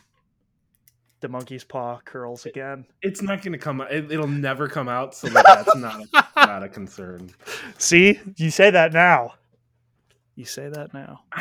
I'll like the second one better. It's no, because okay. Like I like Sunset Overdrive. No, because better. The big difference here is Spider-Man is like the best-selling PlayStation exclusive. Look, it's not my fault people don't like Pokemon Snap more. I tried to make it happen, and you know Wolverine's going to sell 1 billion copies as well. Oh yeah.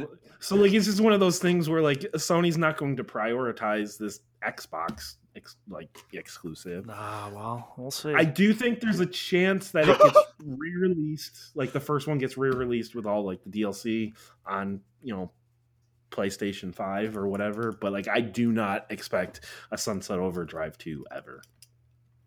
So listen, you say that, but you have also said the opposite. I know you're just trying to downplay it. Hey, I want it more than anything, but at the same time, I want Spider-Man and I want Wolverine. So really what I want is Insomniac to get another studio. Yeah. I get they need to have 3 going at once, you know. We need an Insomniac game every year. All right, what's your most disappointing game? 12 minutes. Oh, boy. Yeah, it sucks. I like printed out paper and just kind of wrote some notes. The only thing I put does it just say it sucks? Because no, that's what I would write. I just wrote no. So, but oh god, I couldn't even be disappointed by this game because like I don't know. I wanted to play it to know what it was. And then, like, when they just still were never really, like, showing what it was. I just assumed they weren't showing that because, like, it was just, like, a resetting the clock every 12 minutes. It would have been, like, very spoilerly heavy. I guess, but, like, I just... yeah, man. I don't fucking know. The gameplay, like, at a certain point, it did get a little frustrating. But the part that bothers me is just, like, the stupid plot twist. Oh, my God. That just, like... You didn't even get there. I experienced that shit live. I thought I was just like, what? No, what? Why would you ever think that's a good idea? More like Wincest, am I right? Yeah. We're ending the podcast. Yeah. It's like I normally try to just be like, oh well, like I like this part. I just that game sucked. I did not like. There was like a couple minutes in the beginning where I was like, ooh. And then after that, I was like, I got to do this again. Are you fucking kidding me? And like the way outside of the plot not being great, like there were just elements of the gameplay that just like didn't work. And a lot of the time they didn't do enough to point you towards the next thing properly. Like sometimes I would just stumble into it and I would be like, I know what I need to do. What will make that happen? Right. It just, oh man, drive me nuts. But yes, that is my least favorite game that I played this year. That is my second least favorite game I played this year. What is your least favorite? Well, we can get there. Oh, okay. Was that in your top three at all? 12 minutes? Yeah. No. Wow. Okay. Well, I didn't like have high expectations for it. I don't think. I don't know. I was hoping. It'd be cool. Because like I don't know, just like the resetting the clock every 12 minutes sound like a cool game mechanic and stuff. So I thought it could go interesting places. It went places. I don't know if I'd call them interesting. So. Yeah. So what are your three most disappointing games then? My biggest disappointment, it was my number three, was No Longer Home, which is the worst game I played this year. I kickstarted this game and it was touted as a coming of age story that's like a point and click adventure game about these two college students who have to move out of their college home because like college is ending and like they're worried and like don't know how to like transition to real life. This is a thing that a lot of people live. I lived this scenario. And so it's one of those things where it's like, oh, I would like to experience that. Like I would like to hear your story and like see what happens in it. And it like was the shortest game I've like ever played. Like I backed this game and it took like 4 years to come out. Or 5 years even, and it was like an hour, like almost not even an hour long. And like normally length shouldn't really matter, but other than that, they were like, I don't want to sound mean here. They were just like really self-important art students, it felt like, in a way that was like not relatable to me as someone who went through the same experience. It was just one of those things where it's like, all of their stuff was being paid for by someone else. And like, obviously, yes, they were going through like, some stuff with being queer and like gender stuff that I did not go through. So like, that is like an interesting lens to put on it, but just like, they felt shitty in a way that like I just couldn't really get behind. And so it was like, oh, I don't like this game and nothing is really going on. And when they do talk, I hate it. And that's mean. Like, I don't want to be mean to these people, but that is how I felt. And like, I had looked forward to it. And one of the main cruxes of the thing was like, oh, they like interact with these like fun creatures throughout the house. That like, oh, there's like a dragon living in one of the rooms or whatever. And like, none of that really came into play at all. So I feel like they just didn't even deliver on the thing that they had promised in the Kickstarter really. So how was the reception outside of you? Were other people like, no one really reviewed it because it's like a game that like no one even really knew existed kind of thing. Well, if it got kickstarted, like it did, but it was not very many people kickstarted it. They did not need like a whole ton of money. I did see it winning some narrative awards and things, but like I didn't really ever see any like super negative reviews, but I felt very negatively about this game.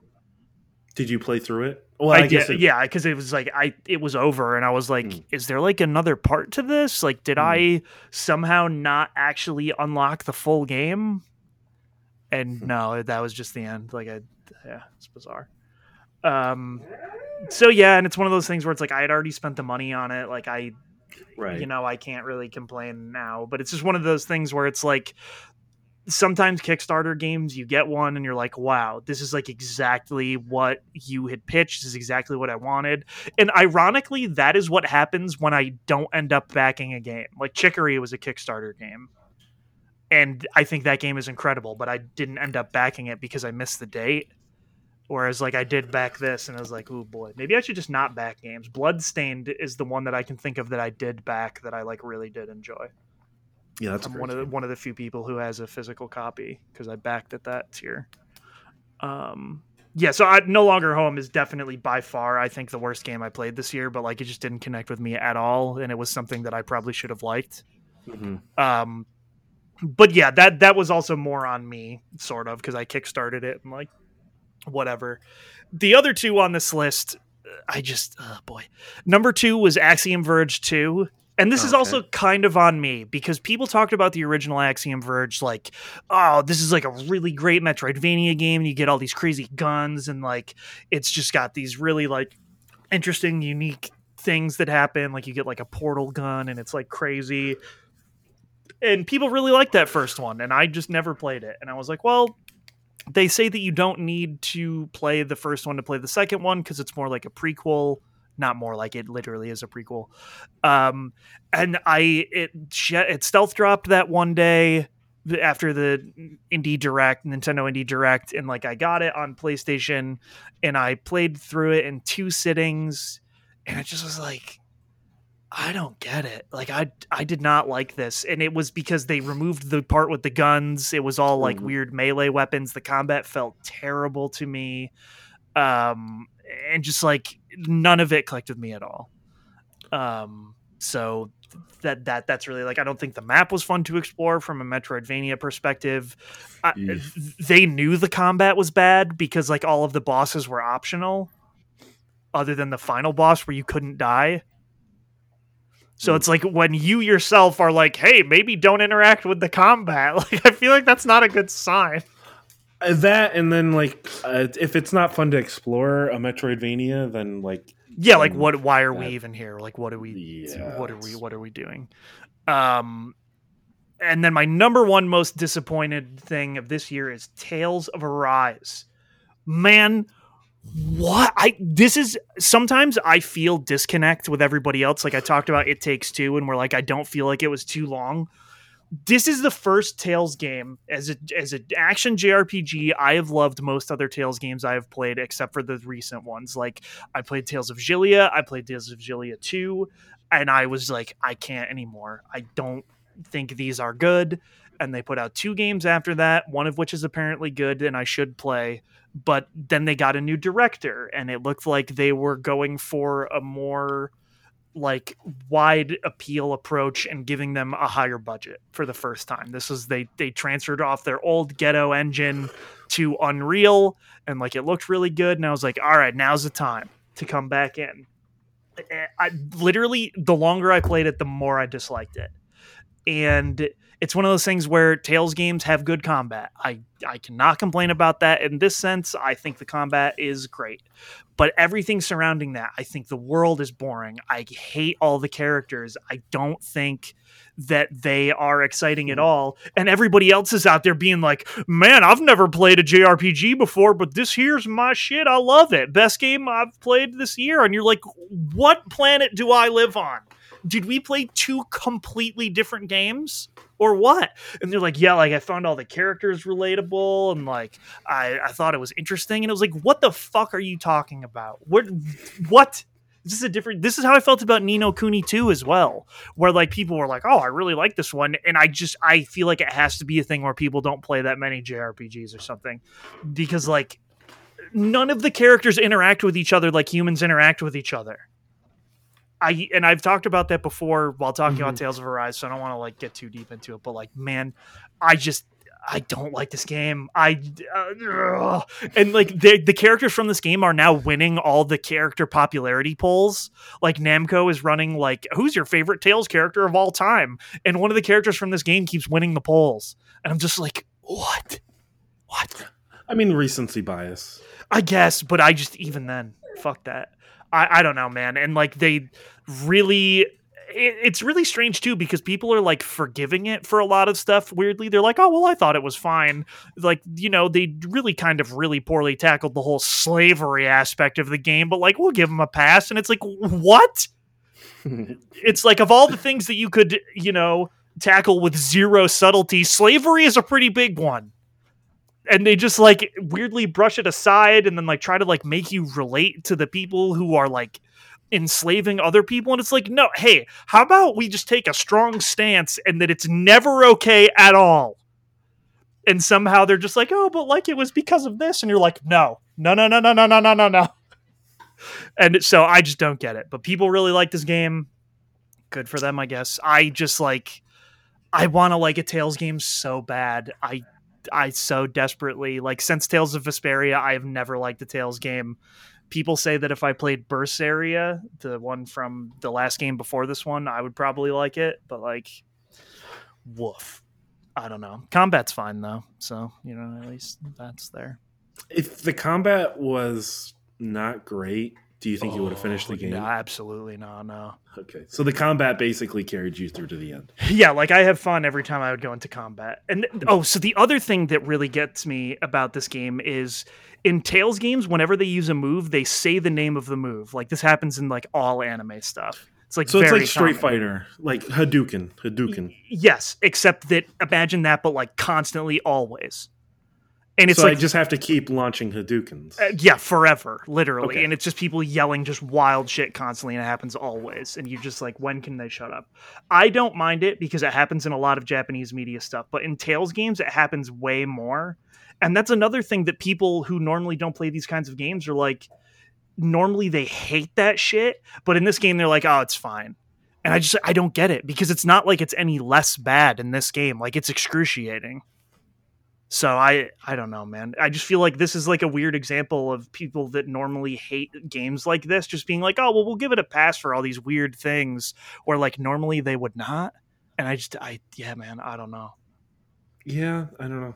And like even like one of my friends, Rob, who listens to this podcast sometimes, like I beat it before he did. And even he seemed to like it a lot more than I did. And I just was like, no, like No. So that was my most disappointing because I should have liked it. Like I went into it being like, all right, new director, new engine, we're here. And I just, it did not do it for me. I hope that because a lot of people bought it, that like, it means that they'll continue to get like a good budget. Cause it seems like that had been decreasing over time. So I don't know. And like it hit way bigger over here than it ever has before in the West. So good for them on that front. I hope that they get to keep like making like bigger, cooler games, but it just did not do it for me. Yeah. You know, you always hope that maybe a budget is part of the reason like just couldn't get as good of a writers or something, you know, like they couldn't prioritize the writing. So yeah, maybe with a bigger budget, they can kind of bring in a better writing staff. So. Yeah. All right. So then our next one is best character, right? Yes. Which I think now is a good, I think we should just kind of like maybe in the podcast notes, just kind of like list out and be like spoilers for the following games. I think pretty much anything listed after this point, we should probably just, we don't have to like timestamp it, but just say like, hey, spoilers for, you know, like these like 10 games or whatever. So. Yes, I mean, we'll just spoiler warnings. If you want no spoilers for this, for anything, just don't listen to this part. I would say yes, like or like take a look at maybe the notes and just see whatever games are listed. And if you're like, oh, I don't really care, you know, just kind of go on your way. So yeah, so I'll go first, and so we're doing the best character. So my number 3 is Rivet from Ratchet and Clank. Mm-hmm. Mm-hmm. She's a bit hokey, a little, you know, like maybe a little too positive, but like ultimately I did enjoy the character. And I do think like anytime I've talked to anybody about this game, Rivet is the one aspect that people are like, I really liked Rivet from the game. So like, and I did as well. I mean, like she was just a very good character. Gameplay wise, I mean, there's virtually no difference between her and Ratchet, which I mean, that's by design. I think that was probably smart because then you could just kind of bounce back and forth and like even the weapons and everything just kind of stayed the same. So No, I did like Rivet as a character. I did. Oh God, what was the Clank? The Lady Clank. Yeah, the Lady Clank. I did not like her. Oh, she was fine. I don't know. There was something about her that I was not as big of a fan of. But nope, I did like Rivet. Characters really didn't stand out to me too much. At least like my top two, I really liked. The third one, I was like, I don't even know. Like Lady D, no, she wasn't quite in the game long enough. I had a tough time kind of coming up with a top three for this list. Kit is the name. Kit, of the that's right. Lady. Yes. Yeah. Yep. Number two is Dr. Hakeem from It Takes Two. What a masterpiece character. Yes. I think some people like may have been turned off by him. Listen, they're wrong. It's fine. I loved him. He's so funny. I love Dr. Hakeem. Yes, I do not. This game does not work if Dr. Hakeem isn't like most of his jokes land. For me, yeah. Yes. And like how many times have I said fix your relationship? On this podcast. I mean, Dr. Hakeem, great. He made me laugh. Great character. And then my number one, not a new character, but new to me, is a Raz from Psychonauts 2. Yes. So I first off the voice. I love that voice. Raz is one of my probably top 10 favorite video game characters of all time. Mm-hmm. But God, yes, the voice actor, like I was so worried because this game was coming out so many years later that they would not be able to get the same voice actors for like Kruller and Raz and Lily. And then when they were like, oh yeah, I'll come back, no questions asked, I was like, thank God. And not only that, but I think they like nailed it and it sounds the same, even though it's like 15 years later or whatever. Yep. Oh, it's crazy. But like, yeah, I mean, like we were talking about a child in It Takes Two and how it just did not work. But Raz just feels like a 10-year-old. Yeah. And like, he's really passionate about the things he's passionate about. He's like really like gung ho and just wants, you know, he just wants the best for everybody around him and stuff. Yes. And like, just the way he is obsessed with like the Psychic Tales comics and stuff. Like I love that. Like, I just love, like, yes, I am like that with stuff still, where it's just like, oh, I love this thing. Let me tell everybody about it. It's this podcast. That's what my thing is. Yeah, just like everything about it. And he just like, you know, he struggles with the same thing that other 10-year-olds struggle with, like young kids, you know, like is Lily his girlfriend? I mean, they kissed once, so like, oh, that, I love that moment. Like, is at the beginning of the game, she's just like, "Is she my girlfriend?" I don't know. And then like it didn't make my top three. I wanted it to, or like best moment, where like she just walks in and she's like, "He's my boyfriend," and like they like cut to Raz and he has the biggest smile on his face, and it just made me so happy. Yes, very good portrayal of a kid for sure. Yes, excellent. But I could absolutely see a 10-year-old being like, "I think she's my girlfriend. I don't know," but like, never. Don't talk about it with her. No. Just like, just be confused about it. You know? Yeah, exactly. So nope, that is Raz is my favorite. Not new, but new to me type of thing. So yes. So I had a really hard time with this because there are so many characters in the games I played. Like literally I could have put every character that is in Eastward on this list and like every character that is in Chicory. But number three is Luke Carter from Inscription. So spoilers for Inscription. You are a character who is playing the game Inscription. Okay. In Inscription. So it's like this man, Luke Carter, who is a trading card YouTuber, digs up the game Inscription and he is playing it and filming himself playing it. And so there are parts where he will like say things in the game. Like he's like, oh, that's weird, when something happens or whatever, but you also get to view the recordings of his video camera while he's playing the game or like just throughout his life. Never before has a human character so accurately portrayed a card gaming person on YouTube. It is so, and it just, the way they do it is like, most of the time he's really deadpan. They would be the worst YouTube videos you've ever seen, but my man is opening up card packs, and that's why you're there. And he'll just open up. I have gone down dark roads. I have seen many people open Pokemon card packs. I'll admit it. And he's here on film, like in FMV style, just being like, I've got some packs here, and he'll just open up these fake cards, and they'll be like nothing you've ever heard of, and you'll be like, show me the card. Like, I guess it just, he's so good at it, and I love that. It's just the actor they got to play Luke is, it's fantastic. Like, I hate him, but I love him. Is it like a parody making fun of those videos? Oh, 100%. In a way where it's just like, hey, we know what this guy is like. You know him. You've seen him before.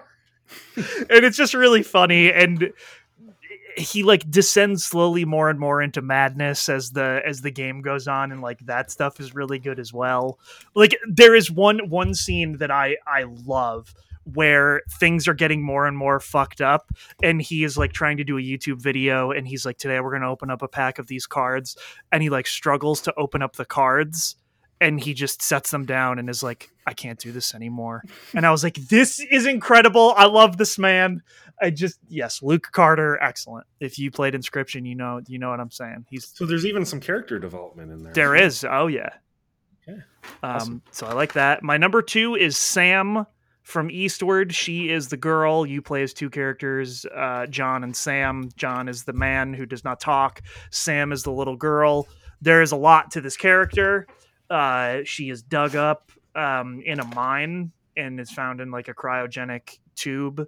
And then John adopts her, and she is like another character that is like, this is a child.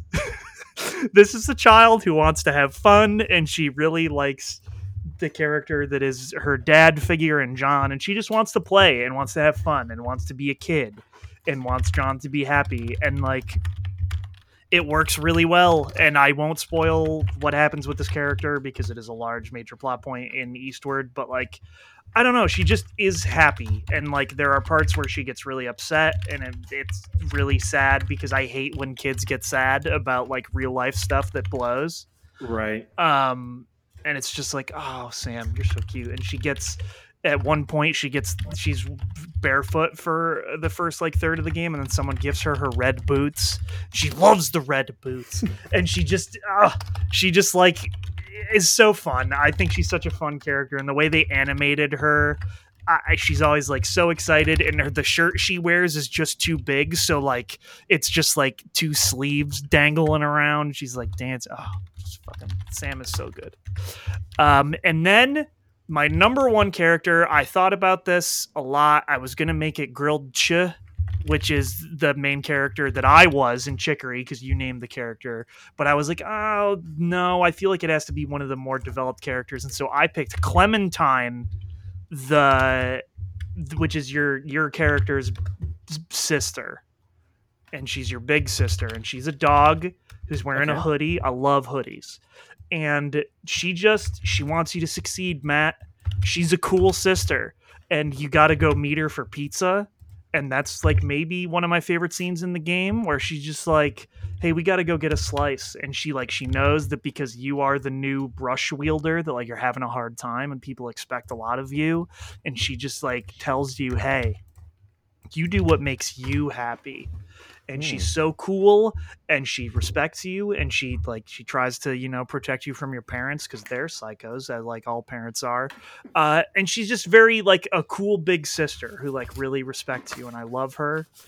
And that's all I got. I mean, she has like a decent amount of scenes. Like when you go to art school, she is there, and she's trying to learn art, and she's just like, everything you do is like, wow, I'm so glad you're my sister. It's very exciting. But yeah, just like her whole role in the game, I think, is just very sweet overall. But yeah, when you go to get pizza, that shit rules. I mean, that's very relatable. It's very relatable. I love pizza. And yeah, she just tells you like, hey, I know you're having a hard time, and like, I'm not always around, but like, I'm here for you. If you ever need to call, you ever need to come home and visit, like, I'm rooting for you always. She's great. And so that is my characters that I like this year. I could have written dozens for this. I could have kept going. Every character in Psychonauts, every single one. Yeah, a lot of new characters were great. Yes, yeah. Yes. All right, I think we'll do story and then best moment, and then we'll wrap up the podcast. We will, yeah. So story. Mm-hmm. My top three. I just want to preface my number three. I'm not saying this is a good story. I just had fun with it. Cruisin' Blast. Resident Evil Village. Oh, nice. As I said, it's not necessarily where it's a good story. Oh, I love it, though. I know. It's so much fun. I love it. It's so stupid and so much fun. As someone who did not play that game, when I found out the plot twist, I was like, nah.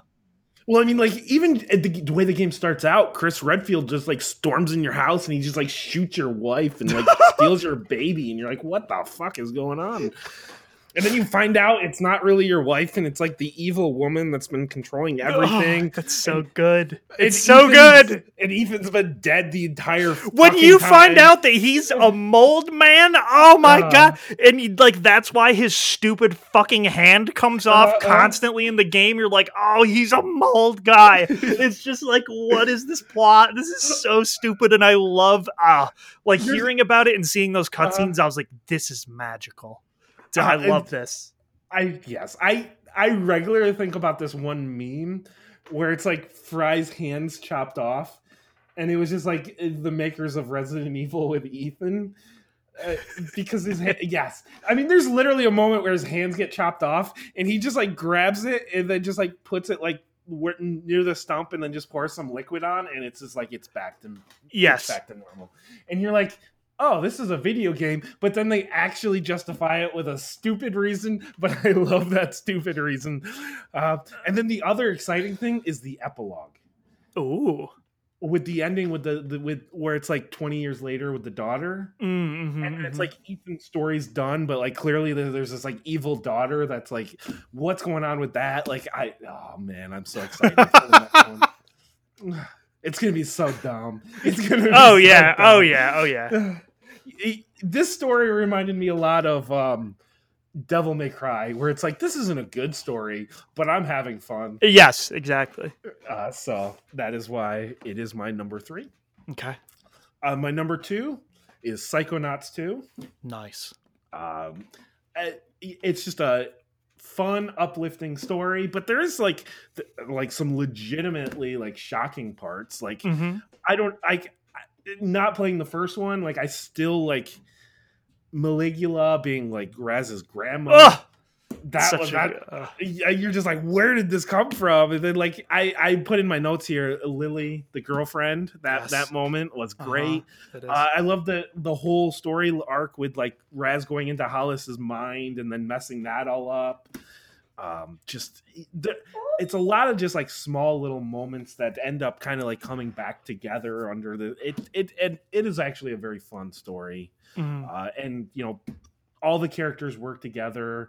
I don't know. I just enjoyed my time with Psychonauts 2. I don't know if you want to talk about the story at all. I will just spoil it. Psychonauts was my number one best story. Oh, okay. Because just because like I love that first game. Like I love the story of the first game, and this game as the direct sequel of that, basically. Like it goes right from Psychonauts to the VR game, and then right from the VR game to this. Like it all happens within like a 12-hour period, the time between these two games. But they do a great job with that intro. Oh yeah, like catch you up to the point where like I was able to play this and I enjoyed the story even though I didn't play any of the other games. And like I talked with Scott about this a lot because we both really like Psychonauts 1. Right. Normally like a game like this that would come out this many years later, it's like it's not really gonna feel the same usually, like because there's been so much time.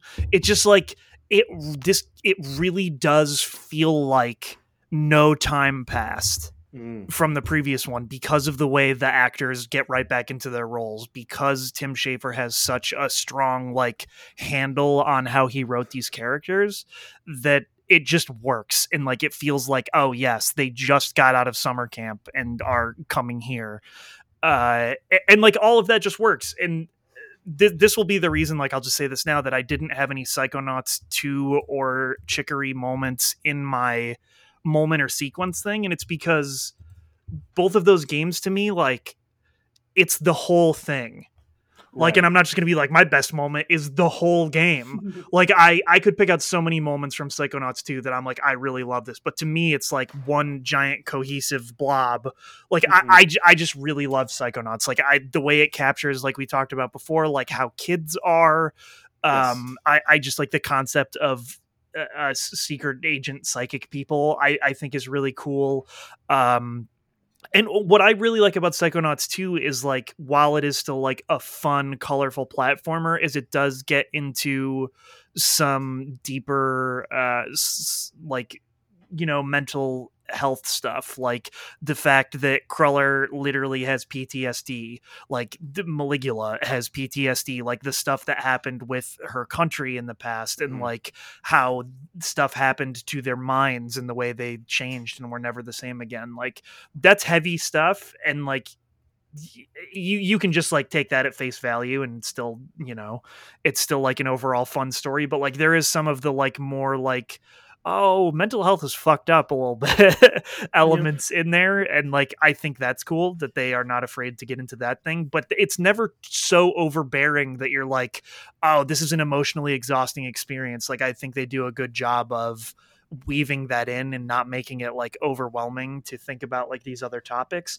And part of that is because a lot of it is through the lens of a 10-year-old kid who's psyched about psychic summer camp. Yes. And that just really works. Like, Tim Schafer is like legitimately my favorite video game writer of all time, probably. Mm-hmm. So like, that is also another reason I love this game, is I just, anything that he is the head of, I usually am a huge fan. That's why Grim Fandango I play every year. Like, that's why I have replayed Psychonauts a bunch of times. I will probably replay Psychonauts 2 a bunch of times. It just does it for me. And yeah, I don't know. It was definitely my favorite story of the year. But other than that, number 3 is Eastward.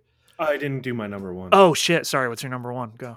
Oh no, it's all right. I had a feeling you just got talking and you're like, I could just talk about Psychonauts forever. That's my shit. My number 1 is the Ghost of Tsushima director's cut. Oh hell yeah! So I guess I don't really know like what happens in the plot of that. The big thing is like you meet. Like, the whole thing about the island is, like, that's the island where Jin's father died. Oh. So you, like, he has to really just kind of come to grips with just kind of, like, you know, like, the island and, like, this is where his father died. And he really kind of blames himself for the death because he was, you know, like, he was younger and he really couldn't do anything about it and he was scared. And you end up actually meeting the person who killed his father, and it's just kind of a nobody. You know, this nobody kind of slayed a great samurai. So like Jin has to kind of like work through that and just kind of like work through like the death of his father and how it's not necessarily his fault. And just, I can't fathom going into Ghost of Tsushima 2 without playing this game. There's just so much character development that happens throughout this like 15-hour DLC that it's all about Jin and like Jin's story. And I just greatly appreciated it. And I'm so excited for 2. I think it being DLC may have done it a little bit of disservice where some people probably didn't check it out because they're like, oh, this is just like a little expansion. Where if they had released it more like Miles Morales, I think more people would have paid attention to it. Mm-hmm. So nope, Ghost of Tsushima. That I love that character, and this just like fleshed it out even more to the point where like I am legitimately excited about this franchise. So nice, and they're definitely going to keep making it because it sold really well. And it was the best selling like new IP for Sony this generation. Yeah, and it like was definitely by far the best in Japan compared to a lot of other Sony first party things the past couple of years. So. Yeah, because like I know they like weirdly into The Last of Us, but I don't know if they liked 2 as much as 1. Yeah, I don't know about that. I just remember seeing that Ghost of Tsushima broke a bunch of Sony records for Japan specifically, so that's cool. So yeah, my number 3 best story is Eastward. Okay. I don't know that a lot of people would agree with me because people don't really like the ending because it's pretty ambiguous.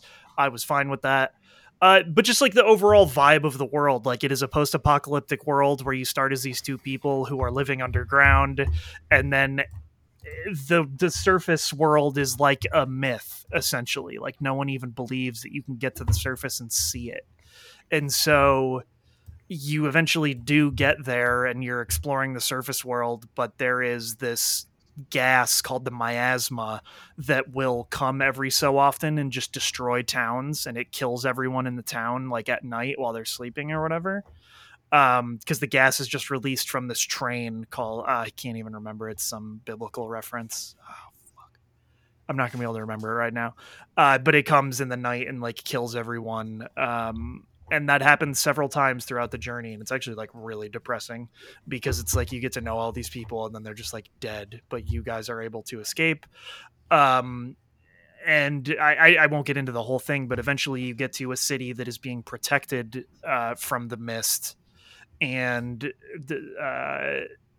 it goes some wild places, but at the end you find out that like humanity someone was trying to reset humanity, basically. Like the whole purpose of it was that they were basically creating experimental cities, and then the miasma would come and kill all the humans so that they could reset if the experiment failed and like try again. And they were basically just trying to like recreate the human race in a way that was perfect in the eyes of the scientist who was doing all that stuff. And it turns out that the girl Sam actually is like one of the perfect humans who was like cloned to be a perfect human or whatever. And she decides that it is time to break the cycle. And so, you know, you do that and save the world. But then the ending is like wildly ambiguous, but I did really enjoy that. And then my number 2 was Chicory, which I thought a lot about making this my number 1 instead of Psychonauts because I do really like this game. But it's just like, I don't know, it does a really good job of dealing with mental health stuff, which like I'm always a huge proponent of that in most stories, but it deals with like imposter syndrome and like, you know, the character you play as is like, they literally are like the janitor for the wielder of the brush, who is the person who paints the world and gives it color, right? And something happens and you are able to get the brush and you end up going through the world and painting it. And some of the previous wielders still exist and they talk shit to you because they're like, you don't even know how to do anything. Who made you the wielder? And it turns out that the wielder, whose name is Chicory, she is a rabbit, she is going through like some wild imposter syndrome shit and like does not feel good about herself. She thinks she's a terrible person and is like worried that she's not doing a good job and things like that. And then you, as this cute little dog named after some food that you name it, in my case grilled cheese, because grilled cheese got cut off, you just show her like, hey, it's cool, you can do whatever you want and you can be whoever you want. And it just overall, it has a really powerful message, and all of the characters are all dealing with their own weird bullshit and they're all fun to talk to. They're goofy.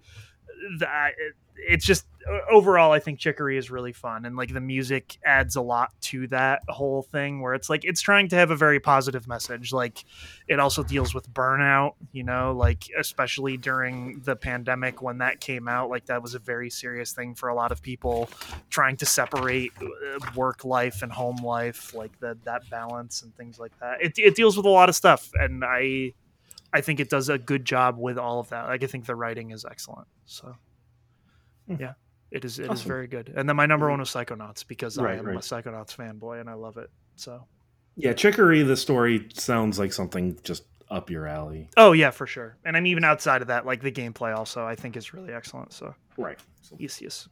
Oh, awesome. So we'll do our top 3 favorite moments of the year, and then we'll, you know, wrap up the podcast. Which it ends up this podcast is, you know, ending up just being normal length. Yeah, normal length podcast, which is cool.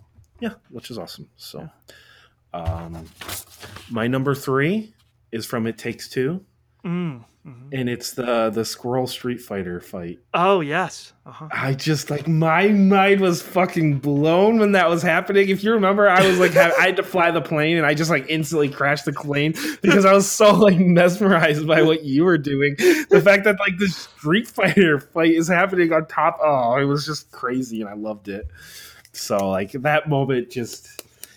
It's just this dumb little moment that just comes out of nowhere. So yeah, like all of a sudden the wife is just fighting a squirrel in a 2D fighting game on top of a plane, and you're like, what the fuck is this? Like, what is this game?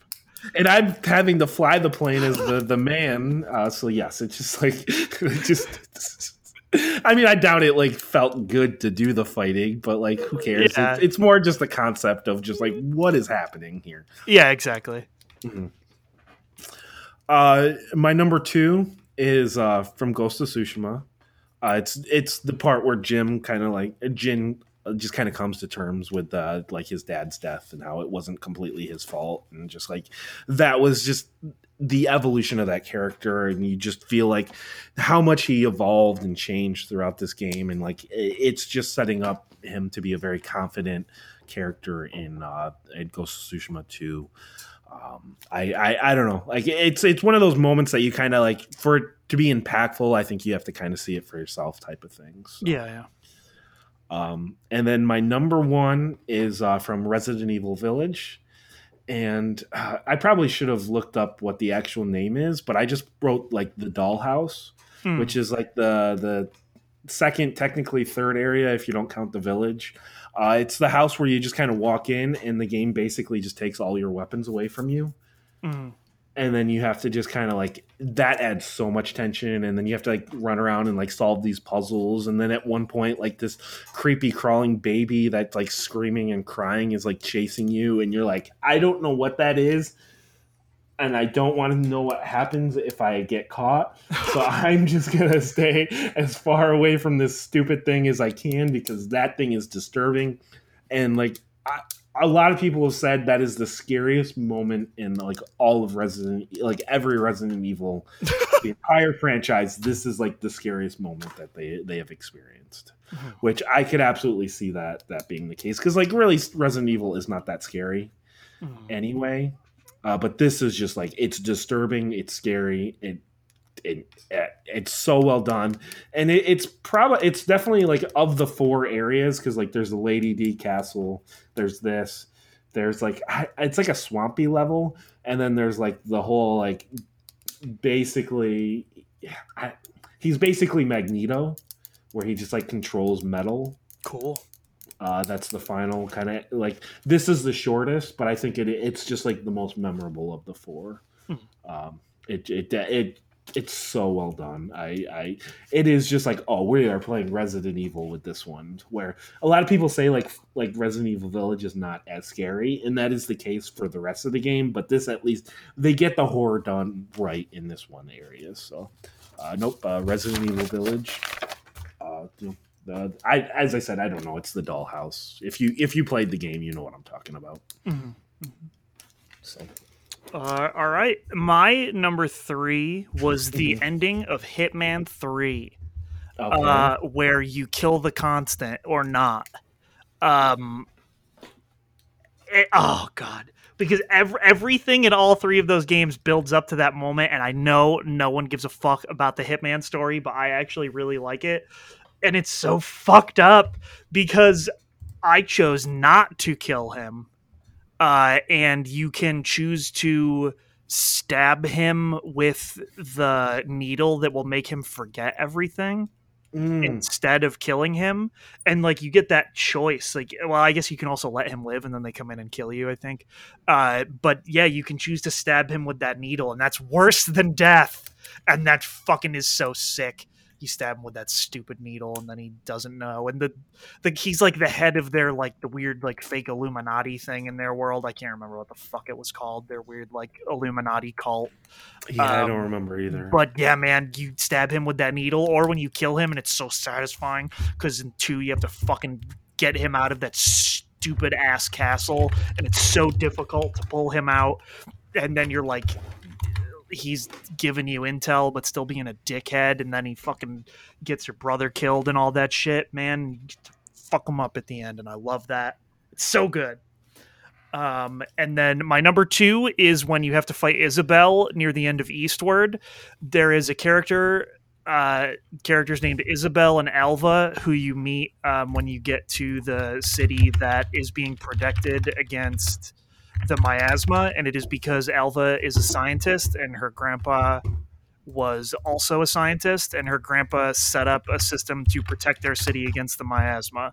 But what happens is when the miasma finally does come, they are able to stave it off and save the city, but then it comes back and she ends up sacrificing herself to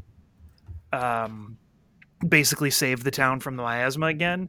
And okay. Isabel is her girlfriend, essentially. Like, she is in love with her. Whether or not they actually are together is like kind of ambiguous.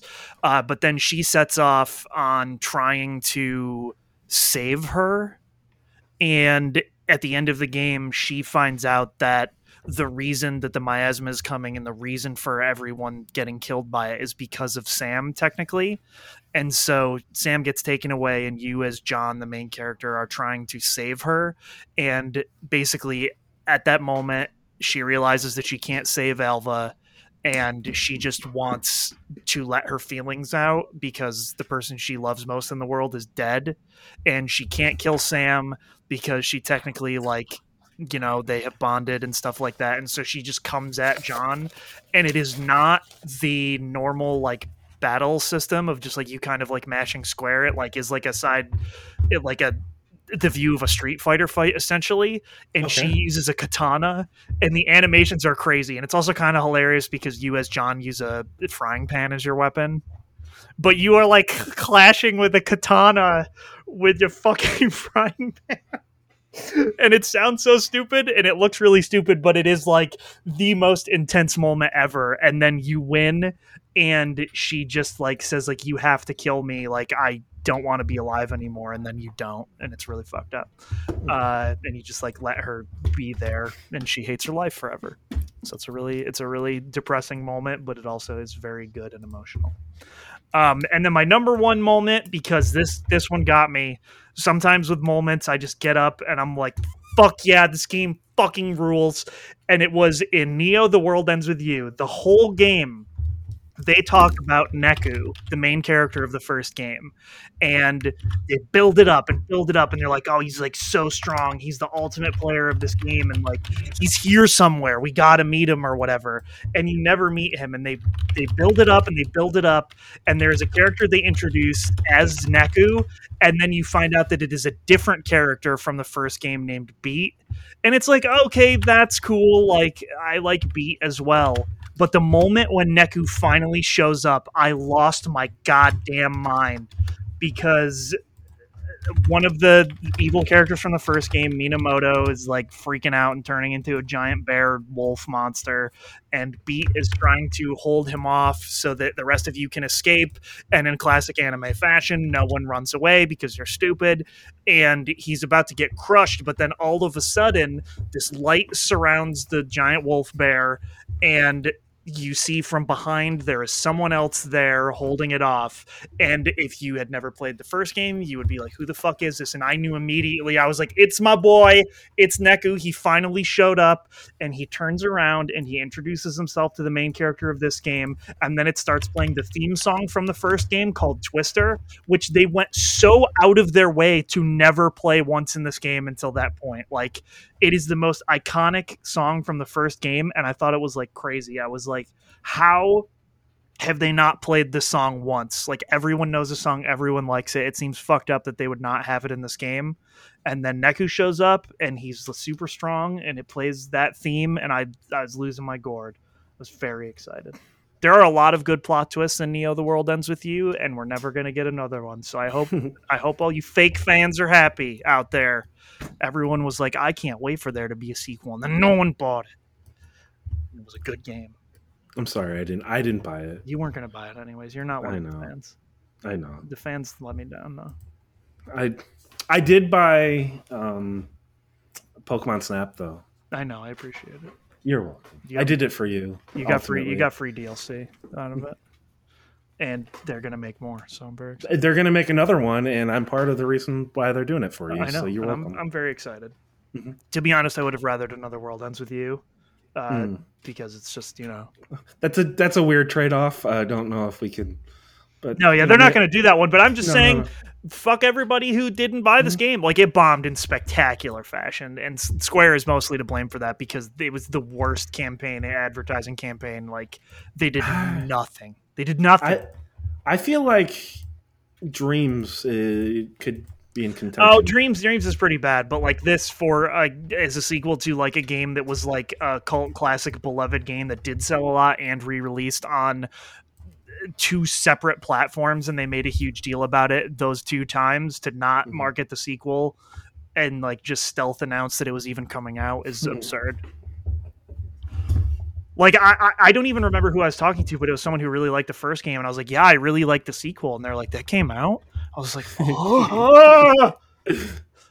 So that blows, but I did like The World Ends With You, and like it had a lot of good moments, so I was very excited by Neku. And all the new characters were really good too, so it was good. Mm-hmm. So yeah, that is it for us here. That's our Game of the Year categories. You know, you may have gotten a good taste of what my top 10 is going to be like.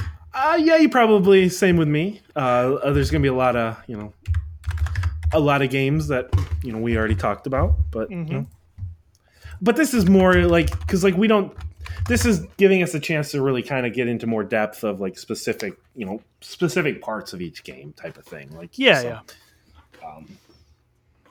and it is one of those things where like, because mine is more, these are more like character or music and story and stuff. Like, I still think mine's gonna have some surprises in my, like, at least the ordering and stuff. So yeah, I mean, mine will be interesting. I'm just excited to hear what Scott has to say. I mean, he played some wild shit that like we've never heard of, like the most indie horror games you could possibly imagine. Be like, yeah, I played Poppy's Playtime, and you'll be like, what the fuck is Poppy's Playtime? And I looked it up, so I'll know what it looks like in my mind space. Do you regret looking it up? No, I didn't know what type of game it was. I listened to him talk about it a bunch, and I had no idea what it was, and now I know. So I don't think that'll make it, but okay, who knows? Who knows? I don't know. I'm gonna have a tough time making a top 10 list, I think.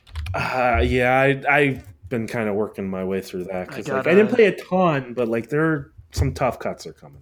Yeah, I gotta make tough cuts. This will be my toughest one in a while, I think. I also don't know what one is gonna be my game of the year, which normally I just like I know, but it's between a couple, so I'll have to figure it out. No, well, I look forward to. We'll figure out when. I don't know if we're going to do it on New Year's Eve. Yeah. But it'll go up at some point. Yeah, it'll be up right around the end of the year, so you all can get ready for that. As always, the theme song is "Sting Operation" by the band Anamanaguchi. They're an excellent chiptune band. You should check them out, and we will be back sometime next week. Peace out.